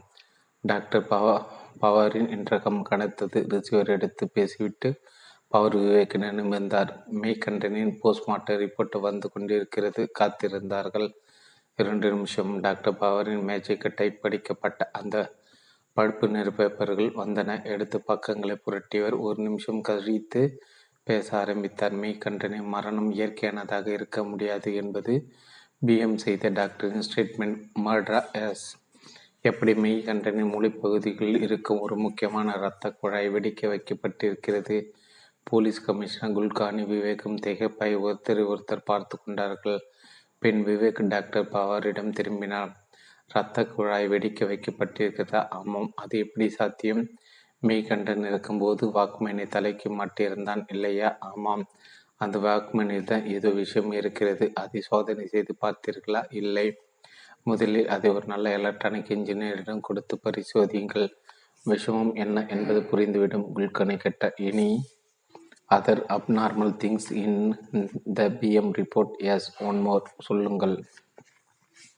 மேய்கண்டன் ஒரு கிட்னி டோனர் தன்னுடைய இரண்டு கிட்னிகள் ஒன்றை யாருக்கோ தானம் கொடுத்திருக்கிறார். அதுவும் போன ஆறு மாதத்துக்குள் கிட்னியை கொடுத்திருக்கிறார். இந்த போஸ்ட்மார்ட்டம் ரிப்போர்ட்டை நிதானமே படித்து பாருங்கள். நான் அதற்குள் ரவுண்ட்ஸ் போய்விட்டு வந்து விடுகிறேன். டாக்டர் பவர் பிஎம் தாள்களை விவேக்கின் கையில் திணித்து விட்டு எழுந்தார். விவேக் விஷ்ணு விவேக்கின் காதை கடித்தான். பாஸ் இது ஒரு கண்ணா பின்னா கேஸ் பேசாமல் கண்டுக்குவோம் இந்த கேஸை நம்ம டீல் பண்ணினோம்னா வையுங்க. நமக்கு மறை கழண்டிடும் டி வாயை சாத்து. கமிஷனர் குல்கனுக்கு லேசாக தமிழ் தெரியும். டாக்டர் பவர் பவர் ரவுட்ஸுக்கு கிளம்பி போய்விட குல்கனி தன் வாழ்க்கையிட இடது கைவல்களை அடித்து தேய்த்தபடி விவேக்கிடம் திரும்பினார். மிஸ்டர் விவேக் இந்த கேஸை பற்றி உங்களோட அபிப்பிராயம் என்ன? விவேக் புன்னகைத்தான் சார் இது ஒரு சிக்கலான கேஸ் தான். நோ டவுட் ஒரு பெண்ணின் இருதயத்தை பாட்டிலில் பிரசர்வ் செய்து ஃப்ரிட்ஜுக்குள் ஒருத்தன் பத்திரமா வைத்திருப்பது சாதாரண விஷயமில்லை. விபரீதம் கலந்து ஒரு அசாதாரணமான விஷயம். இந்த ஹார்ட் பிரசருக்கு பின்னால் ஏதோ காதல் விவகாரம் இருக்கலாம் என்று நினைக்கிறேன். அதாவது மெய்கண்டன் எந்த பெண்ணையாவது காதல் செய்திருக்கலாம் என்று சொல்ல வருகிறீர்கள். ஆமாம் என்று விவேக் மெல்லிய குரலில் தொடர்ந்தான். சார் நானும் விஷ்ணுவும் சென்னையிலிருந்து புறப்படும் போது இந்த கேஸும் புறப்பட்டு விட்டது. நடிகை ராஜசுந்தரி மெய்கண்டன் சென்னையில் ஒரு வார காலம் பின் தொடர்ந்து கண்காணித்திருக்கிறான். இந்த கண்காணிப்பு எதற்காக என்று தெரியவில்லை. ராஜசுந்தரி டெல்லிக்கு புறப்பட்ட போது அதே ஃப்ளைட்டில் மெய்கண்டனும் இருக்க ராஜசுந்தரி பயந்து போய் விமானத்தில் ஒரு கடிதம் மூலம் பாதுகாப்பு கேட்டால் மெய்கண்டனை யார் என்ன ஏது? என்று விசாரிப்பதற்குள் அவனுக்கு அகால மரணம் போஸ்ட் போஸ்ட்மார்ட்டம் ரிப்போர்ட் படி மெய்கண்டன் கொலை செய்யப்பட்டு இருக்கலாம். அவனது மூளையின் முக்கியமான இரத்த குழையை வாக்குமேன் மூலமாக வெடிக்க வைத்திருக்கலாம். இது டாக்டர் பவாரின் கண்ணிப்பு. ரிப்போர்ட்டில் இன்னும் ஒரு முக்கியமான தகவல் மேற்கண்ட ஒரு கிட்னி டோனர் இப்படி ஒரே கேஸில் முரண்பட்ட சம்பவங்கள் இந்த சம்பவங்களை மேம்போக்காக பார்த்தால் தலையை சுற்றும். ஆனால் மூச்சை அடக்கி உள்ளே இறங்கி நீச்சல் அடித்தோம் என்றால் உண்மைகளை கண்டுபிடித்து விட முடியும். நீங்கள் டெல்லி டெல்லிக்கு வந்திருப்பது வேறு வேலையாக இந்த கேஸை உங்கள் டீல் செய்ய முடியுமா? முடியும். உங்களுடைய டெல்லி போலீஸும் பிரஸ் மீடியாக்களும் ஒத்துழைப்பு கொடுத்தால் உங்களுக்கான ஆர்வமாக நிமிந்தார் சொல்லுங்க மிஸ்டர் விவேக். உங்களுக்கு எது மாதிரியான ஒத்துழைப்பு வேண்டும்? ஒரு வார காலத்துக்கு மேகண்டின் மரணம் பற்றி செய்திகள் பப்ளிக்கு தெரியக்கூடாது. பிரஸ் மீடியாக்கள் பலத்த மௌனம் சாதிக்க வேண்டும். இது போதுமா? போதும். உங்களுக்கு எது மாதிரியான ஒத்துழைப்பு வேண்டுமென்றாலும் கேளுங்கள். டெல்லி போலீஸ் உதவ காத்திருக்கிறது. குல்கானி விவேக்கின் கையை பற்றி குலுக்கிவிட்டு எழுந்தார். உங்களை மறுபடியும் இப்போது தொடர்பு கொள்ளட்டும்? நானே உங்களை தொடர்பு கொள்கிறேன் சார். தேங்க்யூ கமிஷனர் குல்கர்னி விடைபெற்று புறப்பட்டு போனது விஷ்ணு. விவேக்கின் தோள்பட்டை மெல்ல சொன்ன பாஸ் இது தேவையா? மெய் கண்டனோட போஸ்ட்மார்ட்டம் ரிப்போர்ட்டு பூராவையும் படி பரீட்சைக்கு படிக்கிற மாதிரி மனப்படம் பண்ணி வச்சுட்டு வச்சுக்கட்டுமா பாஸ்? அது உத்தமம். செய் பாஸ் வாரம் பத்து நாள் டெல்லி ஜாலியாக இருந்துட்டு போகலாம்னு வந்தேன். வந்த முதல் நாளே வேஸ்ட் இன்னைக்கு ராத்திரி பாலி பாலி கட்சி ஹாட் ட்ரீம்ஸ் நைட் கிளப்பில் கிளாராவோட டான்ஸ் மிஸ் ஆகிடும் போல் இருக்குது ஒரு பெண்ணோட ஹார்ட்டை பாட்டில் ப்ரெசர்வ் பண்ணியிருக்கான். பாஸ் கிளாரா டான்ஸ் ஆடி நீங்கள் பார்த்தது இல்லையே. ஸ்டேஜுக்கு வரும்போது எல்லாத்தையும் பொறுத்துட்டு வருவா. ஸ்டேஜை விட்டு கீழே இறங்கும்போது உடம்புல துணியே இருக்காது. அவள் வெக்கப்பட்டுக்கிட்டு உள்ளே போகிறது ஸ்பாட் லைட்டு வெளிச்சத்தில் காட்டும்போது ட்ரம்ஸ் அடிப்பான் பாருங்க. ஒரே அமர்கலந்தான் ஒரு கிட்னி வேற யாருக்கோ தானம் பண்ணியிருக்கான் மைக்கண்டன் விஷ்ணு விவேக முறைத்தான் பாஸ் உங்களுக்கு இது நியாயமாக படுத்தா ஒரு வயசு பையனோட கஷ்டங்களை புரிஞ்சிக்கவே மாட்டீங்களா? வாக்மேனை ஏதோ சில்மிஷம் பண்ணி மீகண்டனோட மூளை ரத்த குழாய் வெடிக்க வச்சிருக்காங்க. பாஸ் நான் ஒன்று சொல்லட்டுமா? கிளாரவி பற்றினா வேண்டாம். இந்த கேஸை பற்றினா பாஸ் சொல்லுடா நீ சொல்ல போகிற அரிய யோசனைகளுக்காக தான் காத்துக்கிட்டு இருக்கேன்னு என்னை பொறுத்த வரைக்கும் அந்த மெய்கண்டன் ஒரு சைக்கோ பாஸ் அதாவது மென்டல் ஆமாம் பாஸ். கை கொடுடா. எதுக்கு பாஸ்? மேய்கண்டனை பற்றி நீ சரியாக சொல்லிட்டியே விஷ்ணு விழித்தான். பாஸ் நீங்கள் என்ன சொல்கிறீங்க உண்மையில் அந்த மேய்கண்ட ஒரு மென்டல் பேர்வடி தான் இந்த மெடிக்கல் ரிப்போர்ட்டை பாரு. விவேக் தன் பேண்ட் பாக்கெட்டுக்கு கையை கொண்டு போய் அந்த கம்ப்யூட்டர் தாள்கள் எடுத்து விஷ்ணுவால் கையில் திணித்தான். விஷ்ணு அவைகளை வாங்கி புரட்டன sure cure health home for mental disabled person doctor cum psychiatrist V Bhattacharya patient name Meikandan age thirty one complaint burning sensation the head part during night hours physical fittings nil mental fitting highly depression clinical diagnosis known hyper uh, hypersensitive investigations and treatment medicine given என்ன boss இது நான் ஏதோ கோபத்தில் மெய் கண்டன சைக்கோன்னு சொன்னேன் அது உண்மையாயிடுச்சு. மெய் கண்டன் உண்மையிலே ஒரு மனநோயாளியா? ம். இந்த மெடிக்கல் ரிப்போர்ட் கற்பூரம் ஏற்றி சத்தியம் பண்ணாத குறையா சொல்லுதே. சைக்கியாரிஸ்ட் பட்டாச்சாரிய கிட்ட மெய்கண்டன் கடந்த ஆறு காச ஆறு மாத காலமாக ட்ரீட்மெண்ட் எடுத்துக்கிட்டு விவரங்கள் ரிப்போர்ட்டில் கிளியராக இருக்குது இந்த மெடிக்கல் ரிப்போர்ட் உங்கள் கைக்கு எப்படி கிடைச்சது பாஸ் மெய்கண்டனோட அப்பார்ட்மெண்ட்டில் அவனோட பெட்டுக்கு அடியில் இந்த பேப்பர்ஸ் இருந்தது? மெய்கண்டன் தன்னோட ட்ரீட்மெண்ட் விவரம் வெளியே யாருக்கும் தெரிய தெரிஞ்சிடக்கூடாதுன்னு அந்த இடத்துல மறைச்சி வச்சிருக்கலாம். பாசத்து புனமை கண்டன் கடந்த ஆறு மாத காலத்தில் ஒரு மருமை யோகி மாதிரி வாழ்க்கை நடந்திருக்கான். யாருக்கோ கிட்னி கொடுத்திருக்காரான் ஒரு பெண்ணோட ஹார்ட்டை ஃபார்மனல் மிதக்க வச்சு ப்ரெஷர் பண்ணி ஃப்ரிட்ஜையே மியூசியமாக மாற்றிருக்கான் சென்னைக்கு வந்து நடிகர் ராசி சுந்தரி ஒரு வாரமாக ஃபாலோ பண்ணியிருக்கான் கடைசியில் வாக்குமேன் போட் கேட்டுக்கிட்டே செத்து போயிருக்கான். இவ்வளவு விபரீதங்களுக்கும் என்ன பின்னணி இருக்க முடியும்னு என்னால் கெஸ் பண்ண முடியல. உங்களால் எப்படி பாஸ் முடியும்? டே சாரி பாஸ் கொஞ்சம் உணர்ச்சி வசப்பட்டுட்டேன். சரி கிளம்பு. எங்கே பாஸ் டாக்டர் பட்டாச்சாரியை பார்க்க போகிறோம் இருவரும் வெளியே வந்தார்கள். ரிசப்ஷனில் உட்கார்ந்திருந்த பெண் விஷ்ணுவை சிநேகமாய் பார்த்து புன்னகைக்கு விவேக் கேட்டு என்னடா சிரிக்கிற? சுப்புலட்சுமி பாஸ் கோயம்புத்தூருக்கு பக்கத்தில் கவுண்டம்பாளையம் சொந்த ஊர். சுப்பு வரட்டுமா விஷ்ணு அவளுக்கு டாட்டா காட்ட விவேக் நோகாமல் தலையில் அடித்து கொண்ட வினாடி செல்போன் கூப்பிட்டது. எடுத்து செல்போனின் டிஸ்பிளேயில் கூப்பிட்டதை யார் என்று பார்த்து காதில் வைத்தான். ராஜேஷ் சுந்தரன் குரல் கேட்டது. மிஸ்டர் விவேக் விவேக் குரல் எஸ் கோல்டிங் சார் நீங்கள் இப்போ பிஸியாக இருக்கீங்களா? சொல்லுங்கள் என்ன விஷயம்? ஒரு பத்து நிமிஷம் நான் தங்கி இருக்க ஹோட்டலுக்கு வந்துட்டு போக முடியுமா? உடனே வரணுமா? ப்ளீஸ் ஏதாவது பிரச்சனையா? அது பிரச்சனையா இல்லையா என்பதை நீங்கள் தான் சொல்ல வேண்டும். வரேன். செல்ஃபோனை அணைத்து பாக்கெட்டுகள் போட்டு கொண்டான் விவேக். ஏர் பாஸும்? உன்னோட கனவு கண்ணி உங்களையும் என்னையும் வர சொல்கிறாளா ஆமாம் எதுக்கு போனாதான் தெரியும். கிளம்பு. அப்போ பட்டாச்சாரியா முதல்ல ராஜா சுந்தர் அப்புறம் அவர் இருவரும் காருக்கு வந்து உள்ளே திணித்தார்கள். விவேக் சான்றாவை விரட்டி கொண்டு டெல்லி போக்குவரத்து கலந்த ஹோட்டல் சாணக்கிய இன்டர்நேஷனல் தொட்டு பார்க்கில் நிறுத்தும் போது நாற்பது நிமிஷம் கரைந்து போயிருந்தது.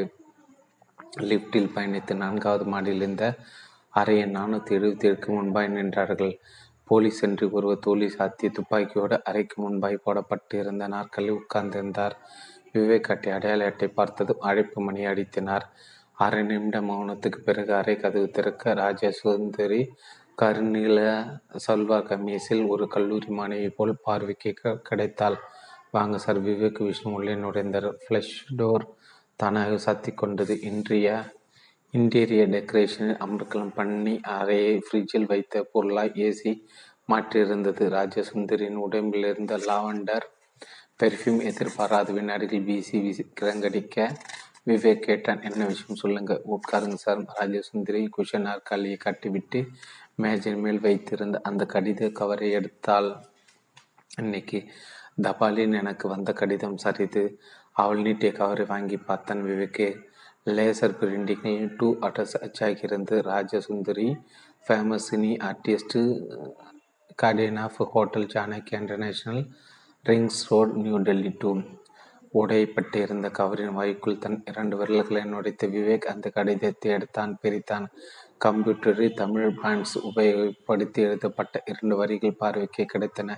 உன் இதயம் எனக்கு வேண்டும் கொடுப்பாயா? இப்படிக்கு இதயம் இல்லாதவன் கடிதத்தின் பின்பக்கம் பார்த்தான் விவேக். பொறு வெறுமை. என்ன பாஸ் இது கவிதையா இல்லை மிரட்டலா விவேக் ராஜசுந்தரிடம் நிமித்தான் இந்த லெட்டர் எப்போ வந்தது? ஒரு மணி நேரத்துக்கு முந்தி. நீங்கள் இந்த ஹோட்டலில் தங்க போகிறது யாரோ தெரிஞ்சுக்கிட்டு லெட்டர் நேற்று போஸ்ட் பண்ணியிருக்காங்க. தபால் முத்திரையில் கன்னடா பிளேஸு போஸ்ட் ஆஃபீஸ் என்கிற ஹிந்தி எழுத்துக்கள் தெரியுது. இந்த லெட்டரில் எழுதப்பட்டிருக்கிற வாசகத்தை என்னால் புரிஞ்சிக்க முடியல சார். வாசகத்தை படிக்கும்போது ஒரு வித பயம் வருது. இப்படி ஒரு லெட்ரு வந்ததை பற்றி போலீஸ் இன்ஃபார்ம் பண்ணிட்டீங்களா? இல்லை உங்கள் உங்களை கன்சல்ட் பண்ணாமல் நான் போலீஸுக்கு போக மாட்டேன் சார். மிஸ் ராஜசுந்தரி நான் உங்களை ஒரு கேள்வி கேட்டால் தப்பாக நினைச்சிக்க கூடாது. இல்லை கேளுங்கள். ஃப்ளைட்டில் இறந்து போன அந்த மே கண்டனை உங்களுக்கு உண்மையிலே தெரியாதா? தெரியாது சார். உங்களை சென்னையில் ஒரு வாரமாக ஃபாலோ பண்ணியிருக்கான் போலீஸில் ஏன் இன்ஃபார்ம் பண்ணலை? அவன் ஒரு வெறி பிடிச்ச ரசிகனாக இருக்கலாம்னு நினச்சிட்டேன். ஃப்ளைட்டில் அவனை பார்த்த பின்னாடி தான் எனக்கு பயம் வந்தது. ஃப்ளைட் ட்ரிப்பை கேன்சல் பண்ணிடலாம்னு யோசனை பண்ணினேன். பட் ஃப்ளைட்டில் உங்களை பார்த்தது எனக்கு தைரியம் வந்தது. உங்களுக்கு என்னோட நிலைமை விலைக்கு எழுதி கொடுத்தேன். விஷ்ணு குறுக்கிட்டான். உங்களுக்கு அவனால் ஆபத்து வரும்னு நினைச்சிங்க. ஆனால் அவனுக்கு வேற யாரோட ஆபத்து வந்து மண்டையை போட்டுட்டான். எனக்கும் அதே குழப்பம்தான். எனக்கு எதிராக சில சம்பவங்கள் நடந்துக்கிட்டு இருக்கு. அது எதுக்குன்னு நான் தான் எனக்கு தெரியல. துபாயில் நடக்க போகிற கலை நிகழ்ச்சியில் கூட கலந்துக்க வேண்டாம்னு பார்க்குறேன் Vivek குறுக்கிட்டான். No no your decision is wrong நடந்த சம்பவங்களுக்கு காரணமான குற்றவாளி கண்டுபிடிக்கணும்னா நீங்கள் உங்கள் வழக்கமான ப்ரோக்ராமுகளை மாற்றிக்கவே கூடாது. டெல்லியில் உங்கள் தோழியோட கல்யாணத்தை முடிச்சுக்கிட்டு துபாய் போங்க.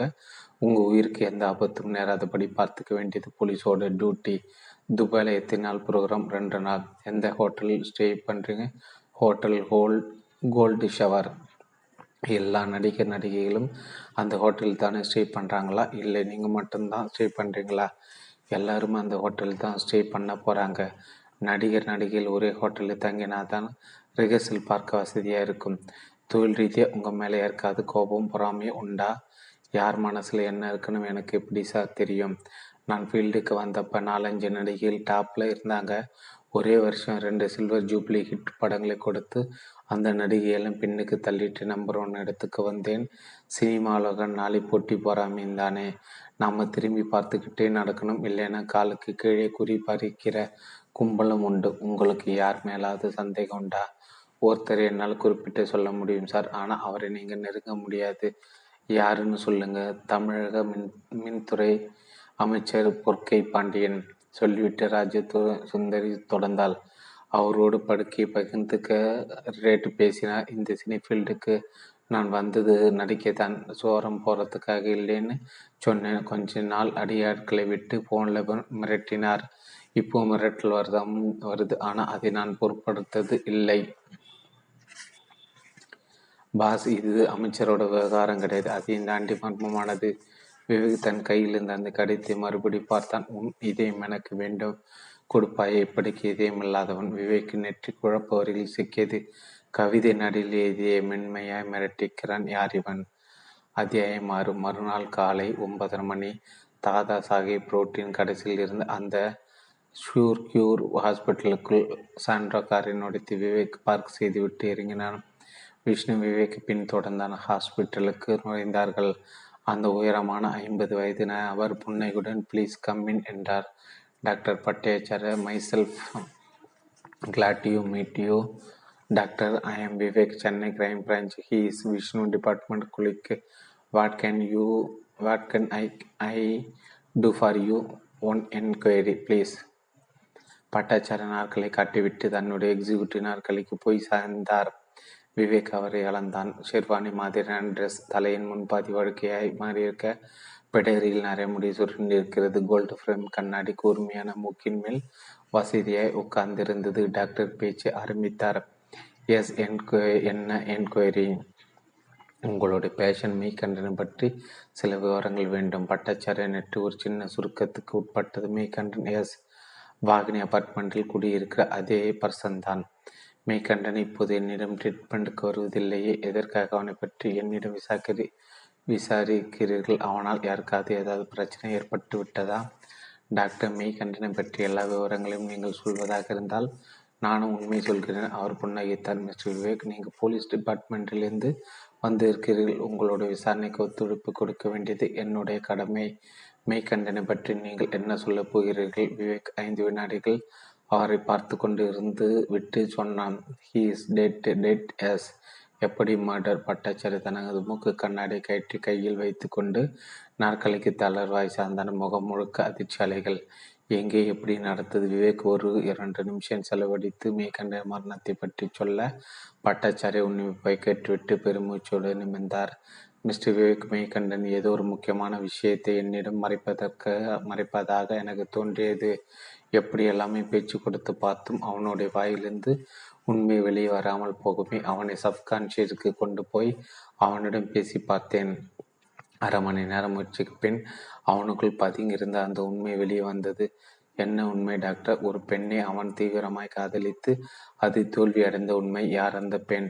பெயர் காமினி ஃபியூச்சர் சொல்யூஷன்ஸ் என்கிற கம்ப்யூட்டர் கம்பெனியில் புரோகிராமாக வேலை பார்க்கிறார். மேகண்டனம் அந்த காமினியும் ஆரம்பத்தில் ஆழமாய் காதலித்திருக்கிறார்கள். பிறகு போக போக அவருக்குள் ஏதோ பிரச்சனை. காமினி மெய்கண்டனை விட்டு விலகி வேறு யாரையோ காதலிக்க இவன் உடைந்து போய்விட்டான். அதனால் ஏற்பட்ட டிப்ரெஷன் மெய்கண்டனை வீழ்த்திவிட்டது. அவனை சப்கான்ஷியத்துக்கு உட்படுத்தி பேச்சு கொடுத்த போதும் என்ன என்னையே உரைய வைத்த இன்னொரு உண்மையும் வெளியே வந்தது. விவேக் பட்டாச்சாரியை பார்த்து கொண்டிருக்க அவர் தொடர்ந்தார். காமினிக்கு கொஞ்சம் ஆடம்பரம் பிடிக்கும். மெய்கண்டன் அவளை சந்தோஷப்படுத்துவதற்கு அவ்வப்போது தங்க நகைகள் உட்பட பல பரிசு பொருளை வாங்கி கொடுத்திருக்கிறான். இந்த செலவுக்கெல்லாம் ஒரு பெரிய தொகை தேவைப்பட்டிருக்கிறது. அந்த தொகையை சரி செய்ய மேற்கண்ட ஒரு பணக்கார நோயாளிக்கு தன்னுடைய சிறுநீரகம் ஒன்றை இரண்டு லட்சம் ரூபாய்க்கு விற்றிருக்கிறான். மை குட்னஸ் இந்த கிட்னி விஷயம் காமினிக்கு தெரியுமா? எனக்கு அது பற்றி தெரியாது. நீங்கள் அந்த காமினியை பார்த்திருக்கிறா டாக்டர்? இல்லை மேய்கண்டன் உங்களிடம் ட்ரீட்மெண்ட்டுக்கு கடைசியாக எப்போது வந்தான் இரண்டு மாதம் இருக்கும். அதற்கு பிறகு உங்களிடம் ஏன் ட்ரீட்மெண்ட்டுக்கு வரவில்லை தெரியவில்லை? மேய்கண்டன் காதலித்த அந்த கம்பெனி எந்த கம்ப்யூட்டர் கம்பெனியில் வேலை பார்ப்பதாக சொன்னீர்கள்? டாக்டர் ஃபியூச்சர் சொல்யூஷன் டெல்லியில் இந்த கம்பெனி எங்கே இருக்கிறது? சாரி எனக்கு தெரியாது. மேய்கண்டன் கடந்த இரண்டு மாத காலமாய் என்னிடம் வராதால் அவனை பற்றி நான் யோசிக்க கூட இல்லை. உங்களிடம் டெலிஃபோன் டைரக்டரின் எல்லோ பேஜஸ் புக் இருக்கிறதா? இருக்கிறது. சொன்ன டாக்டர் கீழே குனிந்து மேஜின் டிராயரை திறந்து டெல்லி நகரின் எல்லோ பேஜஸ் புத்தகத்தை எடுத்து கொடுத்தாராம் விவேக் வாங்கி கம்ப்யூட்டர் சென்று அச்சிடப்பட்ட பக்கங்களை பொருட்டான ஃபியூச்சர் சொல்யூஷன் கம்பெனியின் டெலிஃபோன் எண்கள் கிடைத்தது. தன் செல்லை எடுத்து அந்த எண்களை டயலில் தட்டிவிட்டு காதுக்கு கூட தன் மறுமுனையில் ஒரு பெண் குரல் கேட்டது. Future solution reception here miss Kamini please programmer Kamini yes Kamini இங்கு வேலையில் இல்லையே. வீட் அட்ரஸ் தெரியுமா? நீங்கள் யார்? போலீஸ். மறுமுனை திகைத்தது பிறகு கேட்டது காமினின் அட்ரஸ் எதற்காக கேட்கிறீர்கள்? ஒரு விசாரணைக்காக அட்ரஸை குறித்து கொள்ளுங்கள். Kamini N twenty nine J sector Patel Nagar Nizamuddin Delhi. வீட்டுக்கு ஃபோன் நம்பர் இருக்கிறது. இல்லை காமினி வேலை ராஜினாமா செய்ததற்கு என்ன காரணம்? கல்யாணம் செய்து கொள்ளப் போவதாக சொன்னார்கள். கல்யாணம் செய்து கொண்டார்களா? தெரியவில்லை. நீங்கள் கம்பெனி ரிசப்ஷனிஸ்டா ஆமாம் உங்கள் பேர் Sona. Thanks for your kind in உங்கள் கோஆப்ரேஷன் விவேக் செல்ஃபோனை அனைத்து பாக்கெட்டில் போட்டுக்கொண்டு பட்டாச்சாரியை ஏறிட்டான். டாக்டர் காமினி இப்போது அந்த கம்பெனியில் இல்லை. கல்யாணம் செய்து கொள்ளப் போவதாக சொல்லி வேலையை ராஜினாமா செய்திருக்கிறாள். வீட்டு முகவரியை கொடுத்தார்கள். நிஜாமு நிஜாமுடீனின் காமினிக்கு வீடு. இப்போது காமினியை பார்க்க போகிறீர்கள். ஆமாம் காமினி முதல் உயிரோடு இருக்கிறாளா இல்லையா என்பது தெரிய வேண்டும். அதை தெரிந்த பின்னால் தான் மேற்கொண்டு இன்வெஸ்டிகேஷனை நடத்த முடியும். எனக்கும் தகவல் கொடுங்கள் ப்ளீஸ் ஷூர். விவேக் டாக்டரின் கைகளை பற்றி குலுக்கிவிட்டு அரை நின்று வெளியேற விஷ்ணு பின்தொடர்ந்தான் அவர்கள் இருவரும் அரை நின்று வெளியேற பிறகு கதவை தாழிட்டு கொண்ட பட்டாச்சாரியா தன்னுடைய பிரைவசி டெலிஃபோன் ரிசீவரை எடுத்து காதில் பொருத்தி கொண்டு டயலி எண்களை தட்டினார். மறுமுனை ரிங்கு போய் ரிசீவர் எடுக்கப்பட்டது? ஒரு பெண்ணின் குரல் ஒலித்தர் ஹலோ யார்? காமினியா நான் தான் டாக்டர் பட்டாச்சாரியா. அத்தியாயம் ஏழு. கார் நகர்ந்து திருமுனை திரும்பியதும் விஷ்ணு பாஸ். அந்த காமினியோடு புது அட்ரஸ் நமக்கு தெரியாத போது அவளோட எல்ஐசி பிரீமியம் நோட்டீஸ் லெட்டரை அவளது வீட்டில் புதிதாக குடி குடி வந்தவர்களிடம் ஏன் வாங்கினீங்க? என்றான். கோபமாய் விவேக் புன்னகைத்தான் இந்த எல்ஐசி பிரீமியம் லெட்டரை வச்சு தான் காமினியோட புது அட்ரஸை கண்டுபிடிக்க போகிறோம் எப்படி பாஸ்? இந்த லெட்டர் காமினியோட பழைய அட்ரஸ் தானே இருக்குது அது எனக்கு தெரியாதா என்ன? பின்ன எப்படி பாஸ் காமினி வீட்டை காலி பண்ணி எவ்வளோ நாள் ஆச்சு நாலு மாதம் பொதுவாக வீட்டை காலி பண்ணிட்டு புது வீட்டுக்கு போகிறவங்க ஏரியா? போஸ்ட்மேன்கிட்ட புது அட்ரஸ் கொடுத்து தனக்கு வர்ற லெட்டர்ஸை புது அட்ரஸ்க்கு டைரக்ட் பண்ண சொல்லுவாங்க. பட் காமினி அப்படி பண்ணலை. காரணம் தன்னோட புது அட்ரஸ் யாருக்கும் தெரியக்கூடாதுன்னு நினைச்சிருக்கலாம். சரி பாஸ் இந்த எல்ஐசி ப்ரீமியம் லெட்டரை வச்சுக்கிட்டு நம்ம எப்படி அவளோட புது அட்ரஸை கண்டுபிடிக்க போகிறோம் இப்போ நேராக இந்த லெட்டரில் குறிப்பிட்டிருக்கிற ரீகல் சர்க்கிள் எல்ஐசி பிரான்ச் ஆஃபீஸுக்கு போகிறோம் போய் பிரான்ச் மேனேஜரை பார்க்குறோம். பார்த்து காமினி ஏரிய போஸ்ட்மேனுக்கு வேணும் வேணும்னா புது அட்ரஸ் கொடுக்காம போயிருக்கலாம். ஆனால் எல்ஐசி ஆஃபீஸில் அவள் கண்டிப்பாக புது அட்ரஸ் கொடுத்தே ஆகணும். பாஸ் அவள் அப்படி சேஞ்ச் ஆஃப் அட்ரஸ் கொடுத்து இருந்தால் இந்த ப்ரீமியம் லெட்டர் பழைய அட்ரஸுக்கு வந்திருக்காது. இந்த லெட்ரு வந்து ஒரு மாதம் ஆகுது. இந்த ஒரு மாத இடைவெளியில் காமினி எல்ஐசி ஆஃபீஸுக்கு தன்னோட புது அட்ரஸை தபால் மூலம் தெரியப்படுத்தியிருக்கலாமே. சான்ற வேகம் பிடித்து ரீகல் சர்க்கிள் இருந்த எல்ஐசி பிரான்ச்சு போய் சேர்ந்தபோது காலை பதினோரு மணி. ஊழியர்கள் எழுபது சதவீதம் பேர் கேண்டீனில் சமோசா மென்றுக்கு காப்பி குடித்து கொண்டிருந்தார்கள். விவேக் விஷ்ணு அலுவலகத்தின் கீழ் தளத்திலிருந்த பிரெஞ்சு மேனேஜர் சந்தித்தார்கள். அடையாள அட்டையை காட்டி அறிமுகப்படுத்தி கொண்டு காமனிக்கு வந்த பிரியம் லெட்டரை காண்பித்து விவரம் சொன்னார்கள். மேனேஜர் மேனேஜர் பிரிமியம் லெட்டரில் இந்த காமினி பாலிசி எண்களை கம்ப்யூட்டரின் கீபோர்டில் தட்ட பத்து வினாடிகளில் கம்ப்யூட்டர் திரைப்புறமோ வரி வரியாய் வாக்கியங்கள் உற்பத்தியாயின மேனேஜர் அந்த வரிகளை உன்னிப்பை பார்த்துட்டு விவேக்கிடம் நிமிர்ந்தார். நீங்கள் கெஸ் பண்ணியது சரிதான் மிஸ் காமினி பதினைந்து நாட்கள் முன்னால் சேஞ்ச் ஆஃப் அட்ரஸ் லெட்டர் அனுப்பியுள்ளார். அவருடைய புது அட்ரஸை நோட் செய்து கொள்கிறீர்கள் சொல்லுங்கள். Kamini N fifty nine Balagangadhar colony Moti Chowk புதுடெல்லி ஃபைவ் தேங்க்யூ சார் அத்தியாயம் எட்டு. டிவி பார்த்து கொண்டிருந்த ராஜசுந்தரி. செல்போனை கனத்த சத்தம் கட்டு எடுத்தால் ரிமோட் கண்ட்ரோலால் டிவியை மியூட்டு செய்துவிட்டு தன்னுடைய உதடுகளை செல்போனுக்கு கொடுத்தால். ஹலோ மறுமுனையில் நடிகர் சங்க நிர்வாகி மணி வர்மா பேசின என்ன ராஜி? நிலைமை இப்போ எப்படி இருக்கு? மறுபடியும் ஏதாவது மிரட்டல் வந்ததா? இல்லை சார் நிலைமை அப்படியே தான் இருக்கு. எனக்கு என்ன செய்யறதுன்னே தெரியல. போலீஸ் ஏதாவது கண்டுபிடிச்சாங்களாமா இன்வெஸ்டிகேஷன் போயிட்டு இருக்கு சார். மிஸ்டர் விவேக்கோட இன்வால்மெண்ட் இதில் அதிகம் குற்றவாளி. அவர் எப்படியும் கண்டுபிடிச்சுடுவார் சினி வீட்டில் நீ ஒருத்தி தானம்மா. எல்லாரு கூட சகஜமாக பேசி பழகக்கூடியவ உனக்கும் எதிர்கள் இருக்காங்கன்னு நினைக்கும் போது ஆச்சரியமாக இருக்குது எனக்கும் அதே ஆச்சரியம்தான் சார். என்னை எதுக்காக ஒருத்தன் கொலை செய்ய நினைக்கிறேன்? ராஜி நீ வேணும்னா துபாய் கலை நிகழ்ச்சியில் கலந்துக்காமல் சென்னை போய் போயிடாமா மணிவர்மா சொல்ல ராஜே சுந்தரி பதட்டமாய் குறுக்கிட்ட என்னது? நான் இல்லாமல் துபாய் கலை நிகழ்ச்சியா? இது ராஜி? உன்னோட உயிரை கட்டிலும் கலை நிகழ்ச்சின்னு ஒன்றும் முக்கியமில்லை. நீ டெல்லி உன் ஃப்ரெண்டோட கல்யாணத்தை முடிச்சுக்கிட்டு சென்னை போயிரு. நாங்கள் துபாய் போயிட்டு வந்துடுறோம். சாரி சார் நான் துபாய்க்கு வருவேன். ரெண்டாயிரத்துக்கும் மேற்பட்ட நடிகர் நடிகைகள் எனக்கு துணையாக இருக்கும்போது யார் என்ன என்ன பண்ணிட முடியும்? போலீஸு வேறு எனக்கு டைட் செக்யூரிட்டி கொடுத்துருக்காங்க என்னை. கொலை செய்யும் நோக்கத்தோடு ஃப்ளைட்டில் வந்த மேகண்டன் போலீஸ் கையில் உயிரோடு சிக்கியிருந்ததால் இந்நேரம் எல்லாம் கேள்வி விடை தெரிஞ்சிருக்கும். என்னை கொலை செய்கிறதால யாருக்கு என்ன லாபம்னு தெரியல. நீ எதுக்கும் கவலைப்படாதமா உன்னோட நல்ல மனசுக்கு எல்லாமே நல்லபடியாக நடக்கும். உனக்கு தான் கடவுள் பக்தி அதிகமாச்சே. அம்பாலை நல்லா வேண்டிக்க துபாயில் கலை நிகழ்ச்சியை முடிச்சுக்கிட்டு சென்னை திரும்பியதும் கருமாரியம்மனுக்கு நூற்றி எட்டு கூட பாலாபிஷேகம் பண்ணிடுவோம். நான் என்ன பிரார்த்தனை பண்ணிக்கிட்டேன்னா அதை தான் சொல்லியிருக்கீங்க சார்.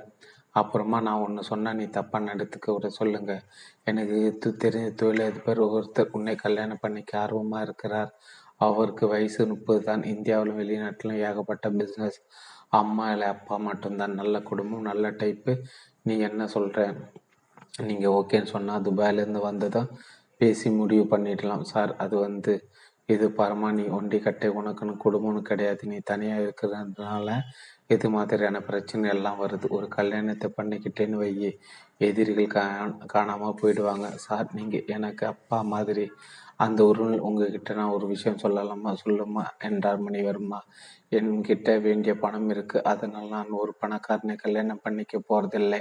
நல்லா படித்த ஒரு ஏழை இளைஞன் தான் கல்யாணம் பண்ணிக்க போறேன். எனக்கு கணவராய் வரப்போகிற ஒரு தொழிற்சாலை கட்டி நிர்வாகம் பண்ணி பல பேருக்கு வேலை கொடுக்கட்டுமே? என்ன சார் பேச்சே காணும்? நீ எப்படியம்மா இந்த சினி இண்டஸ்ட்ரிக்கு வந்தே? சார் இருக்கிற இடம் மோசமாக இருந்தாலும் நினைக்கிற நினைப்பு நல்லா இருக்கணும். என்னோட அம்மா சொல்லுவாங்க என்னோட வாழ்க்கையில் அதே தான் நான் கடைபிடிச்சிட்டு இருக்கேன். நான் என்னோட லட்சியத்தை சொல்லிட்டேன். அதுக்கு தகுந்த மாதிரி நீங்கள் மாப்பிள்ளை பார்த்தா போதும் சார். பேஷா பார்த்துடலாம். மணிவர்மா உற்சாகமே சொன்னார். ராஜசுந்தரி மேலும் ஒரு நிமிடம் மணிவர்மாவுடன் பேசிவிட்டு ரிசீவரை வைத்த வினாடி இன்டர்காம் கூட்டது. ஹோட்டல் ரிசப்ஷன்லேருந்து பேசினார் மேடம் உங்களுக்கு ஒரு தபால் வந்திருக்கு. அத்தியாயம் ஒன்பது. மோ மோதி சவுக்கியை நோக்கி காரை விரட்டி கொண்டிருந்தான் விவேக். பக்கத்தில் நகங்கடித்து கொண்டு கொண்டு விஷ்ணு பாஸ். ம் காமினிக்கு நம்ம ரெண்டு பேரும் சேர்ந்த மாதிரி போக வேண்டாம். பின்னே காரை ஒரு திரு தள்ளி நிறுத்திக்கிட்டு நீங்கள் காரில் உட்காந்துட்டு இருக்க நான் மட்டும் போய் அவளை உரசிட்டு வரேன். டேய் பேசிட்டு வரேன்னு அர்த்தம் பாஸ். இப்போ நான் காமினை பார்க்க முடியாது புள்ளியிருக்கு அதுக்குள்ளே வேற வேலை வந்துடும் போலிருக்கு என்னப்பா சொல்கிறீங்க நான் சொன்னதும் சட்டுன்னு திரும்பி பார்த்துடாதே. நம்ம காரை ஒரு பழைய வெண் ஒன்று பத்து நிமிஷம் ஃபாலோ பண்ணிட்டு வருது. ரியோர்வு கண்ணாடியில் பாரு. விஷ்ணு பார்த்தான். அடுக்கு பச்சை நிறத்தில் ஒரு டப்பா வேன் அப்பாவி போல் வந்து கொண்டிருந்தது. வேன் ஃபாலோ பண்ணது நான் எப்படி பாஸ் தெரியும்? நான் வேகமாக போனால் வேணும் வேகமாக வருது. நான் ஸ்லோவாக போனால் வேனோட வேகம் குறைஞ்சிடுது. இப்போ பார் வேடிக்கை சொன்ன விவேக் காரை ரோட்டின் இடது பக்கத்தில் இருந்து அந்த பெட்ரோல் பங்குக்குள் நுழைத்தான். விஷ்ணு நீ அந்த வேனை கவனி நான் சின்சியராக பெட்ரோல் போட்டுக்கிட்டு இருக்கேன். மச்சானே நான் பார்த்துக்கிறேன் பாஸ் பங்க் பையன் பக்கத்தில் வந்து கித்தனா சார். டேங்க் ஃபுல் பையன் மீட்டரை தட்டி விட்டு பைப்பை பிடிக்க சாண்ட்ரோ பெட்ரோல் குடிக்க ஆரம்பித்தது. விவேக்கை வேடிக்கை பார்க்க விஷ்ணு ரன்னிங் கமாண்ட்ரி போல சொல்லி கொண்டிருந்தான் பாஸ் வேணை. இப்போ பெட்ரோல் பங்கை கிராஸ் பண்ணது. வேலை எத்தனை பேர் இருக்காங்கன்னு பாரு. ஒன்றும் தெரியல. கண்ணாடி ஏற்றிருக்காங்க பாஸ். ரெஜிஸ்ட்ரேஷன் நம்பர் தெரியுதா? பார்த்துட்டேன். டிஎல்கே செவன் சிக்ஸ் செவன் அறத அறத பழசு. வேன் பின்பக்கம் எங்கேயோ அடி வாங்கியிருக்கு பாஸ். சில வினாடிகள் மௌனத்துக்கு பிறகு விஷ்ணு தன்னுடைய ரன்னிங் கமெண்ட்ரி தொடர்ந்தான். பாஸ் வேணு இப்போ வேகம் குறைஞ்சி இரநூறு மீட்டர் தூரம் தள்ளி போய் ஒரு மரத்துக்கு கீழே நிற்குது யாராவது இறங்கு இறங்குறாங்களான்னு பாரு. இல்லை பாஸ். சான்றோ பெட்ரோல் குடித்து முடித்திருக்கு விவேக் மேல் பில்லிங் மிஷினையும் பார்த்து பர்ஸ் பார்ஸை எடுத்தான் பணத்தை எண்ணி கொடுத்து விட்டு டிரைவிங் சீட்டுக்கு வந்தான். வேன் அதே இடத்துல நிற்குது பாஸ் வந்த வழியாக திரும்பி போவோம். வேல் வேன்காரன் என்ன பண்ணுறான்னு பார்ப்போம். விவேக்காரன் மெல்ல நகர்த்தி விட்டு ரோட்டுக்கு வந்து வேகம் எடுத்தான். விஷ்ணு ரன்னிங் கமாண்ட்ரி தொடர்ந்தான். பாஸ் வேன்காரன் யூ டர்ன் அடித்து நம்ம காரை ஃபாலோ பண்ண ஆரம்பிச்சிட்டான். வாடா என் மௌன விஷ்ணு நான் காரை ஓட்டிக்கிட்டு இருக்கேன். நீ என் என் செல்லி எடுத்து டெல்லி ஆர்டிஓ நம்பரை எக்ஸ்சேஞ்சில் கேட்டு தெரிஞ்சுக்கிட்டு அவங்களுக்கு ஃபோன் பண்ணி வேனோட registration number DLK seven six seven ஐ சொல்லி அது யாரோடு வேணும்னு கேளு. விஷ்ணு ரிவர் வியூ கண்ணாடியின் வேனை பார்த்து கொண்டே செல்போனை கையாண்டான். ஐந்தே நிமிடம். ஆர்டிஓலேருந்து தகவல் வந்தது. Sorry DLA K seven six seven nine இருபத்தி ஐந்து வருஷத்துக்கு முந்தைய ரெஜிஸ்ட்ரேஷன் என்ன அந்த வாகனங்கள் எல்லாம் அழிக்கப்பட்டு விட்டன. மேலும் அந்த எண் இருபத்தைந்து வருடங்களுக்கு முன்னால் ஒரு லாரிக்கு கொடுக்கப்பட்ட ரெஜிஸ்ட்ரேஷன் விஷ்ணு சொல்ல அணைத்தான். பாஸ் இது தப்பான வண்டி. மடைக்கலாம் எப்படி இப்படி. சுடு விவேக்கின் காரி வேகத்தை அதிகரித்தான் ரியல் வேறு டப்பாவின் வேகம் அதிகரித்தது. அத்தியாயம் பத்து. விவேகாரி சாந்தினி சவுக்கில் இருந்த யுவர் நீட்ஸ் டிபார்ட்மெண்டில் ஸ்டோர்ஸுக்கு முன்பாக நிறுத்தினான். விஷ்ணு நீ நானும் டிபார்ட்மெண்டல் ஸ்டோருக்கு போகிறோம் உள்ளே இருக்கிற கும்பலை கலந்து பர்ச்சேஸ் பண்ணிக்கிற மாதிரி பாலை கட்டிக்கிட்டு டிபார்ட்மெண்டல் ஸ்டோரின் பின்பக்க வழியாகி போய் புரியுது பாஸ் ரோட்டை சுற்றிக்கிட்டு வந்து வேனை மடக்க போகிறோம். அதே பாஸ் பேசாமல் போலீஸுக்கு இன்ஃபார்ம் பண்ணிட்டான் எனக்குள்ளே எத்தனை பேர் இருப்பாங்கன்னு தெரியல. ஆயுதங்கள் இருந்துட்டால் ரிஸ்க் வேண்டாம் விஷ்ணு போலீஸுக்கு ஸ்பாட்டுக்கு வந்தால் கதையை கந்தலாயிடும். எலியை பிடிக்க போகிறோம் புலியை எதுக்கு கூப்பிடணும்? இருவரும் டிபார்ட்மெண்டல் ஸ்டோருக்குள் நுழைந்தால் அங்கே பரவி இந்த கும்பலை கரைந்து ஒரு ஓரமாய் நின்று ரோட்டை பார்த்தார். ரோட்டின் எதிர்ப்பக்கத்தில் அந்த டப்பாவன் நின்றிருந்தது கண்ணாடிகள் ஏற்றப்பட்டிருந்தன. விஷ்ணு திட்டத்தில் ஒரு சின்ன மார் என்ன பாஸ் நீ இந்த இடத்துல இருந்து வேனை பார்த்துட்டு நான் பின் மட்டும் பின் பக்கமாக வழியாய் போய் பாஸ் இது ரிஸ்க்கு தெரியும். வேறு வழி இல்லை. கையில் வெப்பன் வேற இல்லை. கராத்தை கற்றுக்கிட்டது எதுக்கு? காய்கறி வாங்கவா விவேக் பேசிக்கொண்டு கும்பலில் கரைந்தான் முப்பது வினாடிகளில் டிபார்ட்மெண்ட் ஸ்டோரிஸின் பின்பக்கம் வந்தான். லாரி கண்டெய்னரிலிருந்து முட்டை முட்டை மளிகை ஜமான் இறங்கி கொண்டிருக்க கூலியாட்களை கடந்து பின்பக்க ரோட்டுக்கு வந்தான். எலக்ட்ரானிக் சாதனங்கள் விற்கப்படும் வீதி அது. ஹிந்தி பாடல்களும் மேற்கத்திய பாடல்களும் முழங்கி கொண்டிருந்தன. கடைகளில் கூட்டம் விவேக வேகமாய் நடந்தான். தெருவை சுற்றி கொண்டு இரண்டே நிமிஷங்களில் டிபார்ட்மெண்ட் ஸ்டோருக்கு பக்கவாட்டில் வந்து நின்று கொண்டு எட்டி பார்த்தான். வேன் எதிர்ப்பக்க ரூட்டில் அதே இடத்தில் நின்று இருந்தது. ஜனங்களோடு கலந்து நடந்த விவேக் ரோட்டை ஜீப்ரா கோடுகளில் கிராஸ் செய்து வேனை நெருங்கினான். குபிர் என்று பாய்ந்து டிரைவர் இருக்கில் பக்கமாக இருந்த கதையின் கைப்பிடியை பிடித்து இழுத்தான் திகைத்தான். கதவு லாக்கி இருந்தது. வேனின் பக்கவட்ட கதவு கைப்பிடிகளையும் எடுத்து பார்த்தால் அவைகள் லாக் இருந்தன. திகைத்து போய் சுற்றுமுற்றும் பார்த்து கொண்டிருக்க விஷ்ணு ஓடி வந்த என்ன பாஸ் வேன் லாக் ஆகியிருக்கு நீங்கள் வரதை ஸ்மெல் பண்ணிட்டு ஓடிட்டாங்க. போல் இருக்கு பாஸ் நீ தான் டிபார்ட்மெண்டல் ஸ்டோரிலேருந்து வேனை பார்த்துக்கிட்டு இருந்தியே. உன்னோட கண்ணில் படாமல் அவங்க எப்படி போயிருக்க முடியும்? வேனோட அந்த பக்க கதவு வழியாக இறங்கி போயிருக்கலாம் பாஸ் உன்கிட்ட இருக்க அந்த மாஸ்டர் கீ பஞ்சு எடு. லாக்கை திறக்க போகிறீங்களா பாஸ் ஆமாம். பாஸ் உள்ளே என்ன இருக்குன்னு தெரியாமல் லாக்கை ஓப்பன் பண்ணுறது சரியில்லை பாஸ் மாஸ்டர் கீ பஞ்சு கொள் கொடு சொல்கிறேன் விஷ்ணு தன்னிடம் இருந்து சாவி கொத்தி எடுத்து கொடுத்தான். விவேக் அதை வாங்கி சில சாவிகளை தேர்ந்தெடுத்து லாக்கை துவாரத்து சொருகி திருகினான் கால் மணி நேர போராட்டத்திற்கு பிறகு ஒரு சாவியோடு லாக்கு சிஸ்டம் ஒத்துப்போக கிளிக் சத்தம் கேட்டது. அத்தியாயம் பதினொன்று. மணிவர்மாவுக்கு முன்பாய் அந்த இளைஞன் நின்றிருந்தான். முகத்தில் வேர்வை கண்களில் பயம். மணிவர்மா தன் வடக்கு இரண்டு கைவிரல்களால் அவஸ்தையை ஆறிக்கொண்டே அந்த இளைஞன் ஏறிட்டார். என்ன சத்யேஷ் இப்படி பண்ணிட்ட? அந்த விவேக விஷ்ணு ஃபாலோ பண்ணும்போது கொஞ்சம் அதிகப்படியான புத்திசாலித்தனம் வேண்டாமா? சரி அப்படித்தான் ஃபாலோ பண்ணிட்டு ஒரு நல்ல காலரியோ வேனையோ எடுத்துகிட்டு போயிருக்கக்கூடாது போயும் போய் அந்த டப்பா வேனை தான் எடுத்துகிட்டு போகணுமா? சாரி எங்கள் அந்த நேரம் பார்த்து ஒரு ஷாப்பில் வேறு வண்டிகள் இல்லை. வேறு வே வேனா காரோ இல்லைன்னா டூ வீலராவது அவங்கள ஃபாலோ பண்ணியிருக்கலாமே. இந்த வேன் பார்க்கறதுக்கு ஓல்டாக இருந்தால் நல்ல கண்டிஷனில் இருந்தது எங்கள் டிபார்ட்மெண்டல் ஸ்டோர் வரைக்கும் எந்த பிரச்சனையும் செய்யாத வண்டி. அங்கே போன பின்னாடி தான் ஸ்டக் ஆகிடுச்சு எந்த என்ன பண்ணியும் ஸ்டார்ட் ஆகலை. அதான் அப்படியே விட்டு வேனை விட்டுட்டு ஓடி வந்துட்டு நாலு நாலு பக்கம் கண்ணடைத்து லாக் பண்ணியிருக்கேன். பண்ணியிருக்கேன். காருக்குள்ளே எந்த தடையும் இல்லையே. ஒரு கு குப்பை காகிதம் கூட கூட கைக்கு சிக்கக்கூடாது சிக்கிடக்கூடாது வேணுக்குள்ளே ஒன்றும் இல்லை எங்கள் என்னோட கைரேகைகள் கூட கிடைக்காது. எல்லாத்தையும் தொடர்ச்சி வச்சுக்கிட்டு வந்திருக்கேன். என்னைக்கோ காலாவதியான போன ரெஜிஸ்ட்ரேஷன் நம்பரில் இருக்கிற இந்த வேலை யாரோடதுன்னு கண்டுபிடிக்கிறதுக்குள்ள விவேகம் விஷ்ணுக்கு ரிட்டையர்மெண்ட் ஏஜ் வந்துவிடும் சதீஷ் நம்ம திட்டம் கைக்குடி வர இந்த நேரத்தில் தான் நம்ம பொறுமையாக ஜாக்கிரதையாக இருக்கணும். கொஞ்சம் பதட்டப்பட்டாலும் அவசரப்பட்டாலும் எல்லாமே கெட்டுடும். விவேக்கும் விஷ்ணும் எங்கே போகிறாங்க என்ன பண்ணுறாங்கன்னு தெரிஞ்சுக்கிறதுக்காக நீ ஃபாலோ பண்ணினது சரிதான். பட் அதை புத்திசாலித்தனத்தோடு பண்ணியிருக்கணும். சாரி எங்கள் இனிமேல் உங்களை கேட்காம எதுவும் பண்ண மாட்டேன். சரி நீ ஒர்க் ஷாப்புக்கு போய் டென்ஷன் இல்லாமல் உன்னோட வழக்கமான வேலைகளை கவனி. வெளியே எங்கேயும் போகாதே. நாளைக்கு காலையில் பத்து மணிக்கு டிவியை பார்த்துக்கிட்டு ஃப்ளாஷ் நியூஸ் வரும். அங்கிள் நம்ம திட்டப்படி எல்லாம் நடக்குமா? நடக்கும் சத்யேஷ். கண்டிப்பாக நடக்கும். உன்னோட மனசுலையும் என்னோட மனசில் எரிஞ்சிட்டு நெருப்பு அணையும்னா அந்த திட்டம் நிறைவேறி ஆகணும். ராஜசுந்தரிக்கு அந்த ரெண்டாவது முறையில் கிடைத்ததை போஸ்ட் பண்ணிட்டியா? நேற்று பண்ணிட்டேங்கள் இன்னைக்கு அவளுக்கு கிடைச்சிருக்கும். சரி நீ கிளம்பு. அவசியம் ஏற்பட்டால் மட்டும் என்னை செல்லில் கூப்பிடு. நீ கூப்பிடும்போது எனக்கு பக்கத்தில் யாராவது இருந்தால் ராங் நம்பர்னு சொல்லிவிடுவேன் ஓ நீ புரிஞ்சுக்கிட்டு பத்து நிமிஷம் கழிச்சு கூப்பிடு. தலையாட்டி சதீஷ் கேட்டேன் அங்கிள். இன்னைக்கு ராத்திரி எல்லா நடிகர் நடிகைகளும் சென்னையிலேருந்து டெல்லி வந்துடுவாங்களா? வந்துடுவாங்க. மொத்தம் நூற்றி எழுபத்தி மூணு பேர். இதில் நடிகர்கள் எழுபத்தி ரெண்டு பேர் நடிகைகள் அறுபத்தி ஏழு பேர். மீதி டைரக்டர்கள் இசையமைப்பாளர்கள் டெக்னீஷியன்கள் நாளைக்கு காலையில் பத்து மணிக்கு தனி ஃப்ளைட்டில் துப்பாக்கி பயணம். சதீஷ் தெரிவித்தான் எமலோகத்துக்கு பயணம்னு சொல்லுங்க அங்கிள். மணிவர்மா சதீஷின் சிரிப்பில் இணைந்து கொள்ள அவன் கேட்டான். அங்கிள் அந்த ரிமோட் கண்ட்ரோல் எங்கே வச்சிருக்கீங்க?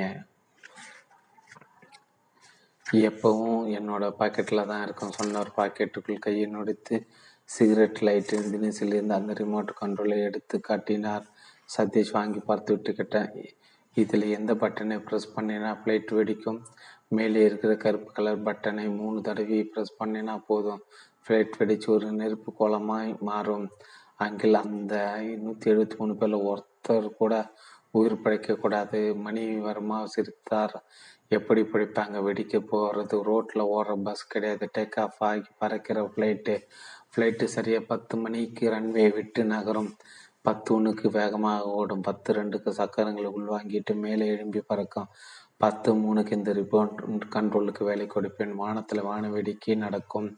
அங்கே என்னோட மனசுகளுக்கு இருக்கிற ஒரு சிறு நெருடலை சொல்லட்டுமா? சொல்லு. நெருடல்கள் சொன்னால் தானே திட்டத்தை தப்பில்லாமல் நிறைவேற்ற முடியும்.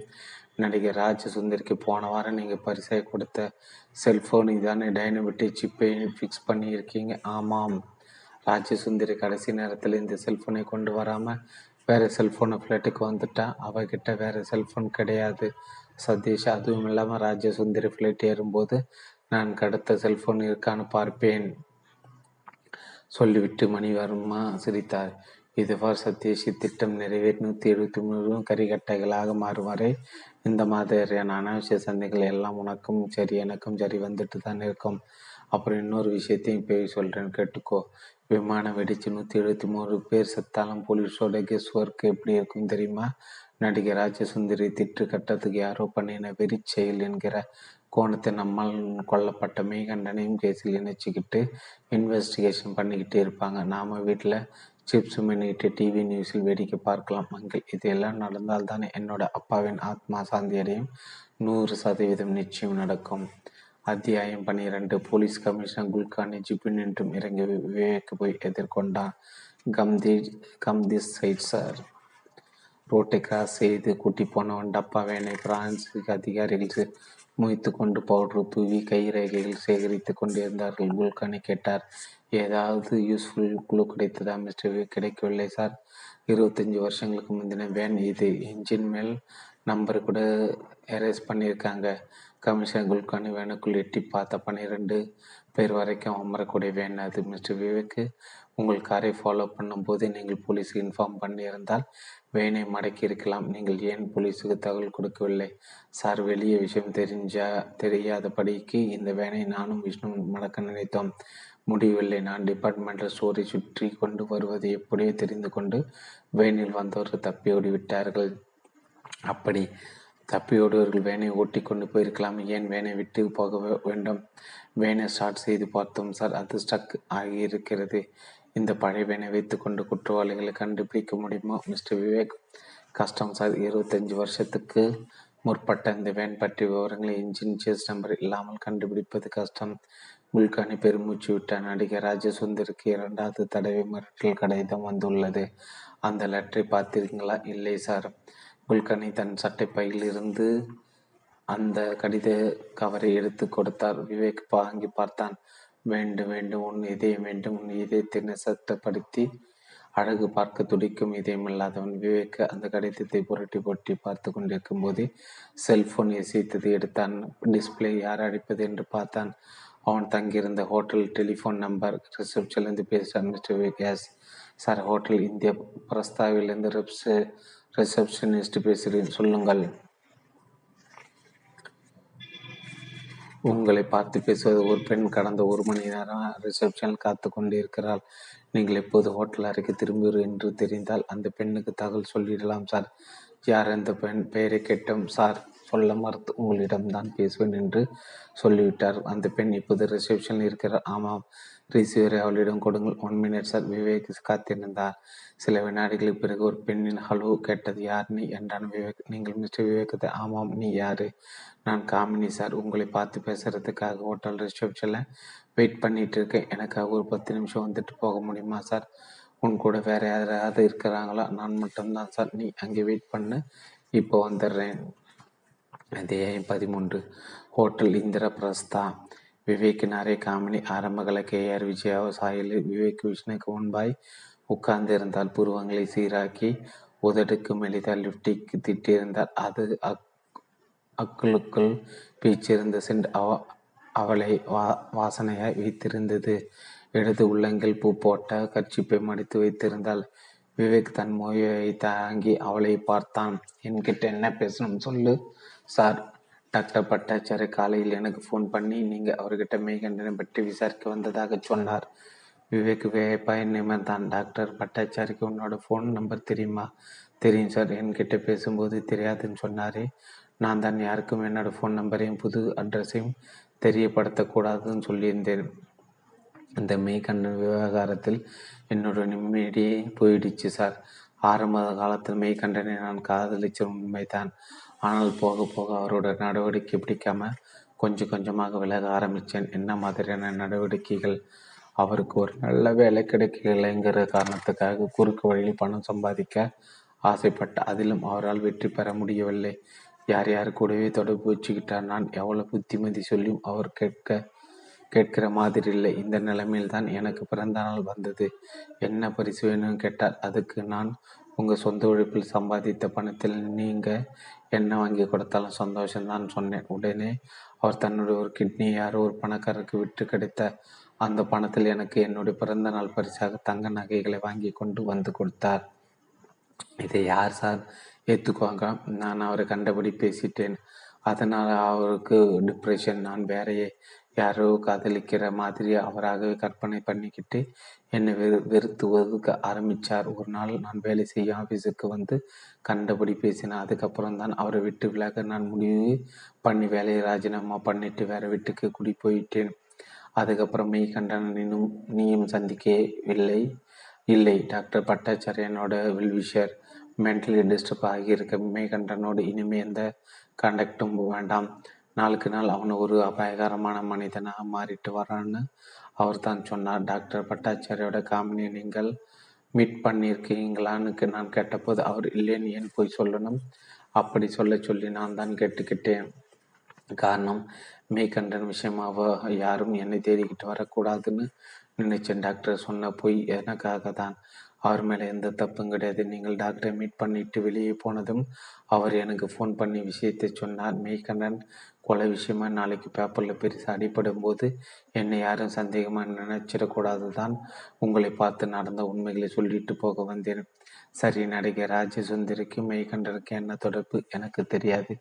மெய்கண்டன் சொல்ல கொ கொலை செய்யப்பட்டதுக்கு என்ன காரணம் இருக்க முடியும் நீ நினைக்கிற? சார் குறுக்கு வழியில் பணம் சம்பாதிக்கிறதுக்காக அவர் யார் யார்கிட்டயோ தொடர்பு வச்சுக்கிட்டார். தப்பான வழியில் போனால் அதுக்கான தண்டனை அவருக்கு கிடைச்சிருக்கு. மெய்கண்டனோடு பூட்டியிருந்த அபார்ட்மெண்ட்டை திறந்து சோதனை போட்ட போது ஃப்ரிட்ஜி பாட்டில் ஒரு பெண்ணோட இதயம் இருந்தது. அந்த பெண் யாராக இருக்கலாம் உன்னால் கெஸ் பண்ண முடியும். சாரி சார் மெய்கண்ட ஒரு மென்டல் அவர் எந்த நேரத்தில் எது வேணும்னாலும் பண்ணுவார். என் மேலே இருக்கிற வெறுப்பில் எந்த பெண்ணாவது அவர் கொலை பண்ணியிருக்கலாம். மேய்கண்டன் இருக்கும்போது அவர் கையில் ஒரு ப்ரீப் கேஸ் இருந்தது அந்த ப்ரீப் கேஸில் பகவத்கீதை பைபிள் குரான் புத்தகங்கள் இருந்தன. எதுக்காக மூணு மதங்களையும் சேர்ந்த புத்தகங்கள் வச்சுக்கிட்டு இருந்தான்னு உனக்கு தெரியுமா? அதுவும் ஒரு பெரிய கேள்வி குத்து சார். ஒரு நாள் என்கிட்ட நான் முஸ்லீமாக மாறி அரபு நாடுகளுக்கு போயிட்டா கொள்ளை கொள்ளையாக பணம் சம்பாதிக்க முடியும்னு சொன்னார். அதுக்காக குரான் படித்தார் ஒரு மாதத்துக்கு அப்புறம் ஒரு பைபிள் படிச்சுட்டு இருந்தார். ஏன்னு கேட்டபோது அரபு நாடுகள் இப்போ வேலை வாய்ப்புகள் கம்மி. ஸோ நான் கிறிஸ்டியனாக கன்வெர்ட் ஆகி அமெரிக்கா போய் வேலை வாய்ப்புகளை தேடி தேடிக்க போகிறேன்னு சொன்னேன் அதுவும் ஒரு மாதம்தான் அப்புறம் ஒரு நாள் பகவத்கீதையை புரட்டிக்கிட்டு இருந்தார். இது எதுக்காகன்னு கேட்டேன். வட இந்தியாவில் இருக்கிற பெரிய பெரிய கம்பெனிகள் இன்டர்வியூ நடக்கும்போது பகவத்கீதை பற்றி கேள்வி கேட்பார்களாம். அதுக்காக படிக்கிறேன்னு சொன்ன எங்கே? பயணம் கிளம்பினால் அவரோட ஃபிர்கேஸில் அந்த மூன்று புத்தகங்களும் இருக்கும். அவர் ஒரு சரியான சந்தர்ப்பவாதிங்கிறது இதிலிருந்து தெரிஞ்சுக்கலாம் சார் சொன்ன காமெடி இருந்தால் கைகளை குவித்து கும்பிட்டாள் சார் எங் என் மேலே நீங்கள் வீணான சந்தேகப்பட்டு விடக்கூடாதுங்கிறதுக்காக இவளையும் சொன்னேன். நீங்கள் எப்போ கூப்பிட்டாலும் நான் வரேன். உங்களுடைய விசாரணைக்கு ஒத்துழைக்க தயாராகி இருக்கிறேன். காமினி சொல்லி கொண்டிருக்கும் போது அறையிலிருந்து டெலிஃபோன் குரல் கொடுத்தது. பக்கத்தில் உட்கார்ந்து விவேக் ரிசீவர் எடுத்தேன். ஹலோ வணக்கம் விவேக் சார் வணக்கம். நீங்கள் நான் மணிவர்மா சார். மணிவர்மனா யார்? நடிகர் சங்க நிர்வாகி சார் சென்னையில் ஒரு தடவை பார்த்து பேசுகிறோம் ஓ நீங்களா? இப்போ ஞாபகம் வருது. என்ன விஷயம் சொல்லுங்கள் சார் நாளைக்கு காலையில் பத்து மணி விமானத்தில் துபாய் கலை நிகழ்ச்சி கலந்துறதுக்காக நூற்றி எழுபத்தி மூணு சினி ஆர்டிஸ்ட் புறப்பட்டு போகிறாங்க இன்னைக்கு ராத்திரி எட்டு மணிக்கு அவங்களை எல்லாம் கௌரவிக்கிற வகையில் ஹோட்டல் கேபிட்டல் இன்டர்நேஷனல் ஒரு டின்னர் அரேஞ்ச் பண்ணியிருக்கோம். எல்லோரும் தமிழ் சினி ஆர்டிஸ்ட் நீங்களும் மிஸ்டர் விஷ்ணு தமிழ்நாட்டை சேர்ந்தாங்க. ஸோ நீங்களும் அந்த டின்னர் கலந்துக்கிட்ட எங்களுக்கு பெருமையாக இருக்கும். கலந்துக்கிட்டா போச்சு. எத்தனை மணிக்கு டின்னர்? எட்டு மணிக்கு வந்துடுறோம். அத்தியாயம் பதினாலு. விவேக விஷ்ணு ஹோட்டல் கேபிட்டல். இன்டர்நேஷனல் போய் சேர்ந்தபோது நேரம் எட்டு பத்து.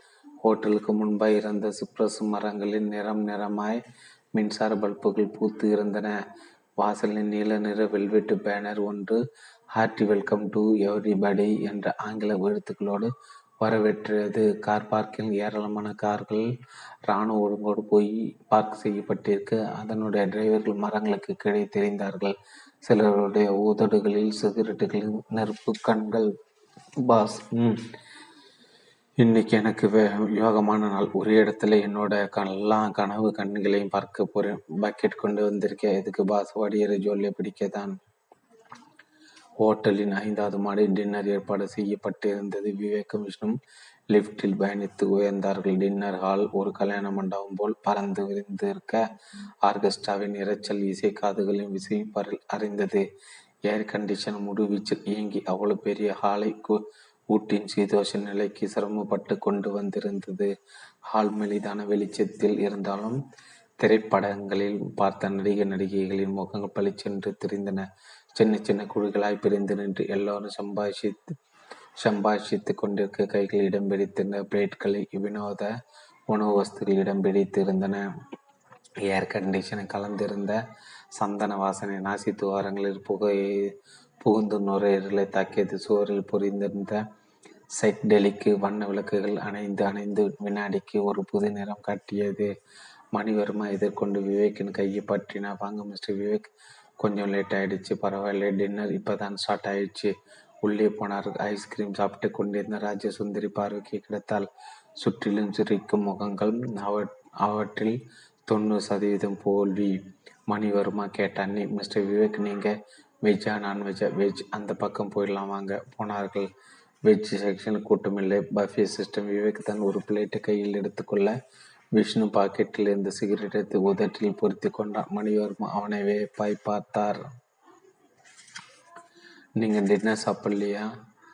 சாரி எனக்கு பசி இல்லை விவேக் தன்னுடைய பிளேட்டில் கொஞ்சம் போல் வெஜிடபிள் புலாவை போட்டுக்கொண்டு டொமேட்டோ சாஸை ஊற்றி கொண்டான். மணிவர்மா விஷ்ணுவுடன் டின்னருக்கு வந்துட்டு கொஞ்சம் கூட சாப்பிடலன்னா எப்படி? என்று உரிமையோடு கேட்டுக்கொண்டிருக்க விஷ்ணு மார்பிலும் பேண்ட் பாக்கெட்டிலும் தேடிவிட்டு செய் என்றான். விவேக் வெஜிடபிள் புலாவையும் மென்று கொண்டே கேட்டான். என்னடா சிகரெட் லைட்டை ஹோட்டல் ரூமில் வச்சுக்கிட்டு வந்துட்டேன் பாஸ் அதனால் என்ன? சார்கிட்டகளை அவரோட லைட்டரை கொடுப்பாரு. விஷ்ணு மணிவர்மனை நோக்கி தனது இடது கையை நீட்டன சார் லைட்டர் பிளேஸ் மணிவர்மன் முகம் உடனே வியத்தது திகைத்தது. லைட்டரா? லைட்டர் என்கிட்ட இல்லையே என்ன பாஸ்? சார் லைட்டர் இல்லைன்னு சொல்கிறாரு நீ கேட்ட விதம் சரியில்லடா. இப்போ நான் கேட்குறேன் பார். சொன்னவே கையில் இருந்த பிளேட்டை பக்கத்து டேபிள் வைத்துவிட்டு தன்னுடைய இடுப்பு பகுதிக்கு கையை கொண்டு போய் அந்த சின்ன சிறு பிஸ்டலை எடுத்து கண்ணிமைக்க நேரத்தில் மணிவருமன் அடிவெற்றில் வைத்து அடித்தினான் மரியாதைய உன்கிட்ட இருக்கிற லைட்டை எடுத்து விஷ்ணு கிட்ட கொடு. இல்லைன்னா உன்னோட அடிவேறு ரத்த சகதி சிதறிடும். மணிவர்மா வேர்த்து வழி முகத்தோடு சுற்றும் முற்றும் பார்க்க விவேக் பிஸ்டல் எடுத்தினா? என்ன பார்க்குற? சதீஷ் எல்லாத்தையும் சொல்லிட்டான். இப்போ அவன் டெல்லி போலீஸ் கமிஷனர் ஆஃபீஸில் ஒரு இருட்டறைக்குள்ளே உடம்புல துணி இல்லாமல் உட்காந்துருக்கான் விஷ்ணு மணிவர்மாவின் தோழி தட்டினான். நாங்கள் எப்படி உன்னை சந்திச்சு ஸ்மெல் பண்ணினவங்கிறத இன்னும் கொஞ்ச நேரத்தில் பேப்பர்காரங்களை பேட்டி கொடுப்போம். அப்போ நீ தெரிஞ்சுக்கலாம். இப்போ அந்த லைட்டை எடுத்து கொடுத்துடு. இனிமேல் உனக்கு இந்த லைட்ரு உதவாது. அந்த லைட்டை நீ செட் பண்ணிக்க ரிமோட் கண்ட்ரோலுக்கு இனி தே வேலை இல்லை. விவேக்கிடம் மறுத்தேன். என்ன அப்படி பார்க்குற? ராஜசுந்தரி செல்ஃபோனை நீ ஃபிக்ஸ் பண்ணியிருந்த? மைக்ரோ டைனமேட் சிப்பை ரிமூவ் பண்ணி ஒரு மணி நேரத்துக்கு மேலாச்சு. உன்னோட கைக்கு விளங்க மாட்டி இந்த டின்னர் ஹாலில் இருந்து ஒரு நாய் இழுத்துட்டு போகிற மாதிரி எங்களால் இழுத்துட்டு போக முடியும். ஆனால் நாங்கள் அப்படி செய்ய விரும்பலை. நீ லைட்டரை தரலாம். நாங்கள் அப்படி தான் பண்ண வேண்டியிருக்கும். உனக்கு எப்படி வயசு லைட்ரு எங்கள் கையில் கொடுத்துட்டு? பசுமாடு மாதிரி எங்கள் கூட வரையா? இல்லை கையில் விளங்க மாட்டவா? கைகள் நடுங்க லைட்ரு வெளியே எடுத்தார் மணி வருமா? விஷ்ணு சற்றென்று ப பறித்து கொண்டான். விவேக்கு துப்பாக்கி அடித்தன வா வெளியே போகலாம் ஹோட்டலுக்கு வெளியே ரோட்டோரமாக போலீஸ் வேன் ஒன்று உனக்காக வெயிட் பண்ணிட்டு இருக்கு. மணிவர்மா வேர்த்து கொண்டான். விவேக் அவருடைய தொழில் சிநேகமாய் கை போட்டு கொண்டான். அத்தியாயம் பதினைந்து. மறுநாள் காலை எல்லாம் பத்திரிகை தமிழ் திரையுலகினரை குண்டோடு கொள்ள முயற்சி என்கிற செய்தி தலைப்புச் செய்தியாக இடம் பிடித்திருக்க விவேக் ஹோட்டல் ரிசப்ஷன் அறையில் உட்கார்ந்து கொண்டு டிவி மீடியாவுக்கு பேட்டி கொடுத்து கொண்டிருந்தான். இந்த மாஸ் இந்த மாஸ் மாற்ற சதியில் ஈடுபட்ட மணிவர்மையும் சந்தேஷையும் எப்படி ட்ரெஸ் செய்தீர்கள்? நிருபர் ஒரு கேள்வி கேட்ட விவேக் தன்னிடமிருந்து ஒரு சிறிய பாலித்தீன் கவர் எடுத்து அதற்குள் இந்த ஸ்டாம்ப் சைஸு துணி லே லேபிளை வெளியே எடுத்தான். அந்த நிருபுடன் நீட்டினான். இதில் என்ன எழுதப்பட்டிருக்கிறது என்று பாருங்கள். நிருபர் வாங்கி பார்த்தார். Work by deluxe up up கோலஸ்ட்ரி PHE two eight nine four double seven double nine Vivek தொடர்ந்தான். டப்பா வேனை மாஸ்டர் கீ பஞ்சால் திறந்தபோது முதலில் உள்ளே எங்களுக்கு எந்த தடையும் கிடைக்கவில்லை. வேனின் உள்ளே எல்லாமே அதர பழசாக இருக்க வேனின் சீட் கவர் மட்டும் கொஞ்சம் சுத்தமாக இருந்தது. அந்த சீட் கவரை மில்லி மில்லி மீட்டரை தடவி பார்த்ததில் அந்த அடிப்பாகத்தில் சீட் கவரோடு சேர்த்து இந்த லேபிள் தைக்கப்பட்டிருந்தது. அந்த வேனுக்கு சீட்டு கவரை பொருத்திய டீலக்ஸு அல்போச்சரி என்கிற கம்பெனி விளம்பரத்துக்காக அடையாளம் தெரிந்து கொள்வதற்காக கம்பெனி லைப்ரரி சீட் கவரோடு சேர்த்து வைத்திருந்தார்கள். நானும் விஷ்ணு போலீஸுக்கு ஸ்பாட்டுக்கு வருவதற்கு முன்னால் அந்த லேபிளை கிழித்து வைத்து கொண்டு மறைமுகமாக என்கொயரி வேலையில் ஈடுபட்டோம். நேற்று மாலை ஆறு மணிக்கு சுமாருக்கு தான் டீலக்ஸு அல் அப்போல் சரி உரிமையாளர் சுலைமான் எங்களுக்கு கிடைத்தார். டப்பாவின் அடையாளத்தை சொன்னதும் அவருக்கு புரிந்துவிட்டது. குதிப்பினார் வீட்டில் இருந்த சதீஷ் ஆட்டோ ஒர்க் ஷாப் அட்ரஸை கொடுத்தார். அரை ஆறரை மணி அளவில் நானும் விஷ்ணுவும் சதீஷ் ஆட்டோ ஒர்க்கு ஷாப்புக்குள் அதிரடியாக நுழைந்த பீர் பாட்டில் கையில் வைத்தபடி டிவி பார்த்து கொண்டிருந்த சதீஷை மடக்கிடம் பக்கத்து போலீஸ் ஸ்டேஷனை கொண்டு போய் சமத்திய கவனித்தோம். அரை மணி நேரத்துக்குள் எல்லா உண்மைகளும் வெளியே வந்து விழுந்தன. உடனடியாக நான் கமிஷனர் குல்கானி தகவல் கொடுத்த ராஜசுந்தரிடம் இருக்கும் செல்போனை கைப்பற்றி டைனமைட் மயக்கிற சுப்பை அகற்றும்படி சொன்னேன். அவரும் விஷயம் வெளியே கசியாமல் நான் சொன்னதை செய்து முடித்தார். அதற்குள் நேரமாகிவிடவே மணி ஒருமையுடன் இருக்க ரிமோட் கண்ட்ரோலை கைப்பற்ற டின்னர் நடக்கும் இடமான ஹோட்டலுக்கு நானும் விஷ்ணு வந்தோம். இன்னொரு நெருப்பு கேட்டார் மணிவர்மா சத்யேஷுக்கும் தமிழக திரையுலகை சேர்ந்தவர்கள் அப்படி என்ன கோபம்? இப்படி ஒரு மாஸ் மாஸ் மர்டரை செய்ய என்ன மோட்டி விவேக் விஷ்ணுவை பார்க்க அவன் தன் கையில் இருந்த சில பழைய நியூஸ் பேப்பர்கள் விரித்து அதில் வெளியாகியிருந்த செய்திகளை காட்டினான் நிருபர்கள் பார்த்தார்கள். பிரபல பட தயாரிப்பாளருக்கு மாணிக்கராஜ் பட்டப்பகுதி சுட்டுக்கொலை இன்னொரு பேப்பரில் மாணிக்கராஜை கொன்ற கொலையாளிகள் யார்? போலீஸ் திணறல். மூன்றாவது பேப்பரில் மாணி மாணிக்கராஜ் கடனாக கொடுத்த பத்து கோடி ரூபாய் கடன் வாங்கியவர்கள் யார்? விவரம் தெரியாமல் மாணிக்கராஜ் குடும்பம் தவிப்பு விவேக் சொன்னான். இந்த நியூஸ் பேப்பர் எல்லாமே சதீஷின் ஒர்க் ஷாப்பில் இருந்தது. ஐந்து வருஷங்களுக்கு முன்னால் சுட்டு கொலை செய்யப்பட்ட மாணிகராஜன் ஒரே மகன்தான் சத்தேஷ் மணிவர்மா மாணிகராஜின் உயிர் நண்பர். ஒரு வெற்றிகரமான தயாரிப்பாறை இருந்த மாணிகராஜ் தன்னுடைய நண்பர்களாக இருந்த தயாரிப்பாளர்கள் நிறைய பண உதவி செய்தார். அந்த வகையில் பத்து கோடி ரூபாய் வரைக்கும் கடன் கொடுத்துள்ளார். ஒரு கட்டத்தில் கொடுத்த கடனை திருப்பி கட்ட போதுதான் பிரச்சனை ஆரம்பமாயிற்று. கடன் வாங்கியவர்கள் இந்த பிரச்சனைக்கு முற்றுப்புள்ளி வைக்க கூலி ஆட்களை அமர்த்தி மாணிகராஜை கொலை செய்து விட்டார்கள். கடன் வாங்கியவர்களுக்கு அப்போது அரசியல் செல்வாக்கு இருந்ததால் சட்டத்தின் பார்வைக்கு கிடைக்காமல் தப்பித்து கொண்டார்கள். மாணிகராஜன் குடும்பம் வறுமையில் சிக்கிக்கொள்ள மாணிகராஜன் மனைவி தற்கொலை சத்யேஷ் பணம் பார்த்து பண உதவி கேட்டு திரையுலகை சேர்ந்தவர்களும் போன போது யாருமே கண்டு கொள்ளவில்லை ஒரு காலத்தில் அப்பாவிடம் கையேந்தியவர்கள் எல்லாம் தன்னை அலட்சிப்படுத்தியதால் சித்தேஷுக்குள் படிக்கு பழி வாங்கும் கோபம் உண்டது. அந்த கோபத்துக்கு தூபம் போட்டார் மணிவர்மா. நடிகர் சங்கத்தால் நிர்வாகியாக இருந்த மணிவர்மா தமிழ் திரையுலகை ஒட்டுமொத்தமாக அடிக்க இந்த துபாய் கலை நிகழ்ச்சி பயணத்தை உபயோகப்படுத்தி கொள்ள எண்ணினார். ஒரு பொருள் பட்டதாரியாய் இருந்த மெய்கண்டனை அணுகி செல்போனில் மைக்ரோஷிப் டைனமேட்டை பொருத்தி கொண்டார். அந்த செல்போனை ராஜசந்திற்கு பரிசாகவும் கொடுத்தார். ஒரு நிருபர் குறுக்கிட்டு கேட்டார் இது மெய்கண்டன் கொலையானது எப்படி? அவனை திருத்து கட்டியது யார்? மணிவர்மா தான் தமிழ் திரையுலகை சேர்ந்த நூற்றி எழுபத்தி மூணு பேரும் திருக்கப்ப திருத்து கட்டப்பட்டால் அந்த சந்தேகம் மெய்கண்டன் மேல் திரும்ப வேண்டும். அவனுக்கு பெண்ணால் யார் இருக்கிறார்கள் என்பதை போலீஸுக்கு கிளற வேண்டும் என்பதற்காக நடத்தப்பட்ட கொலை. குறுக்கு வழியில் பணம் சம்பாதிக்க ஆசைப்பட்ட மெய்கண்டனும் மணிவர்மா சொன்னபடியெல்லாம் கேட்டு நடந்து உள்ளான். போலீசாரின் சந்தேகம் ஒரு சதவீதம் கூட தன் மீதோ சதீஷ் மீதோ வந்துவிடக்கூடாது என்பதில் மணிவர்மா ரொம்பவும் ஜாக்கிரதையாக இருந்து இருக்கிறார். கடைசியாக ஒரு கேள்வி. கேளுங்க மெய்கண்ணன் வீட்டு ஃப்ரிட்ஜில் அந்த பாட்டில் இருந்த பெண் இதயம் மூன்று மாதங்கள் முன்னால் டெல்லி அரசு மருத்துவமனை போஸ்ட்மார்ட்டம் செய்யப்பட்ட ஒரு பெண்ணின் உடம்பிலிருந்து எடுக்கப்பட்ட இதயம் இது மாற்றி ஒரு ஊழியரிடமிருந்து அதை விலக்கி வாங்கியது சதீஷ். அதை ஒரு பாட்டில் போட்டு பிரசவம் செய்து வைத்து இருந்த மெய்கண்டன் சென்னை ராஜேசுந்தரி ஃபாலோ செய்து கொண்டிருந்த போது அவனுடைய அபார்ட்மெண்ட்டை இரவில் மாற்றி சாய் போட்டு திறந்து ஃப்ரிட்ஜில் வைத்ததும் சதீஷ் விவேக் சொல்லி கொண்டிருக்கும் போது ஹோட்டலுக்கு வெளியே ஆரவாரம் கட்டது. எல்லோரும் திரும்பி பார்த்தார்கள். தமிழ் திரையுலகை சேர்ந்த நூற்றி எழுபத்தி மூணு பேர்களும் ஒரு சின்ன ஊர்வலமாய் ஹோட்டலுக்கு நுழைந்து கொண்டிருந்தார்கள். விவேக்கின் கடித்தில் விழுவதற்காக ஒவ்வொரு கையிலும் ஒவ்வொரு ரோஜா மாலையும் இடைப்பிடித்து மணந்து கொண்டு இருந்தது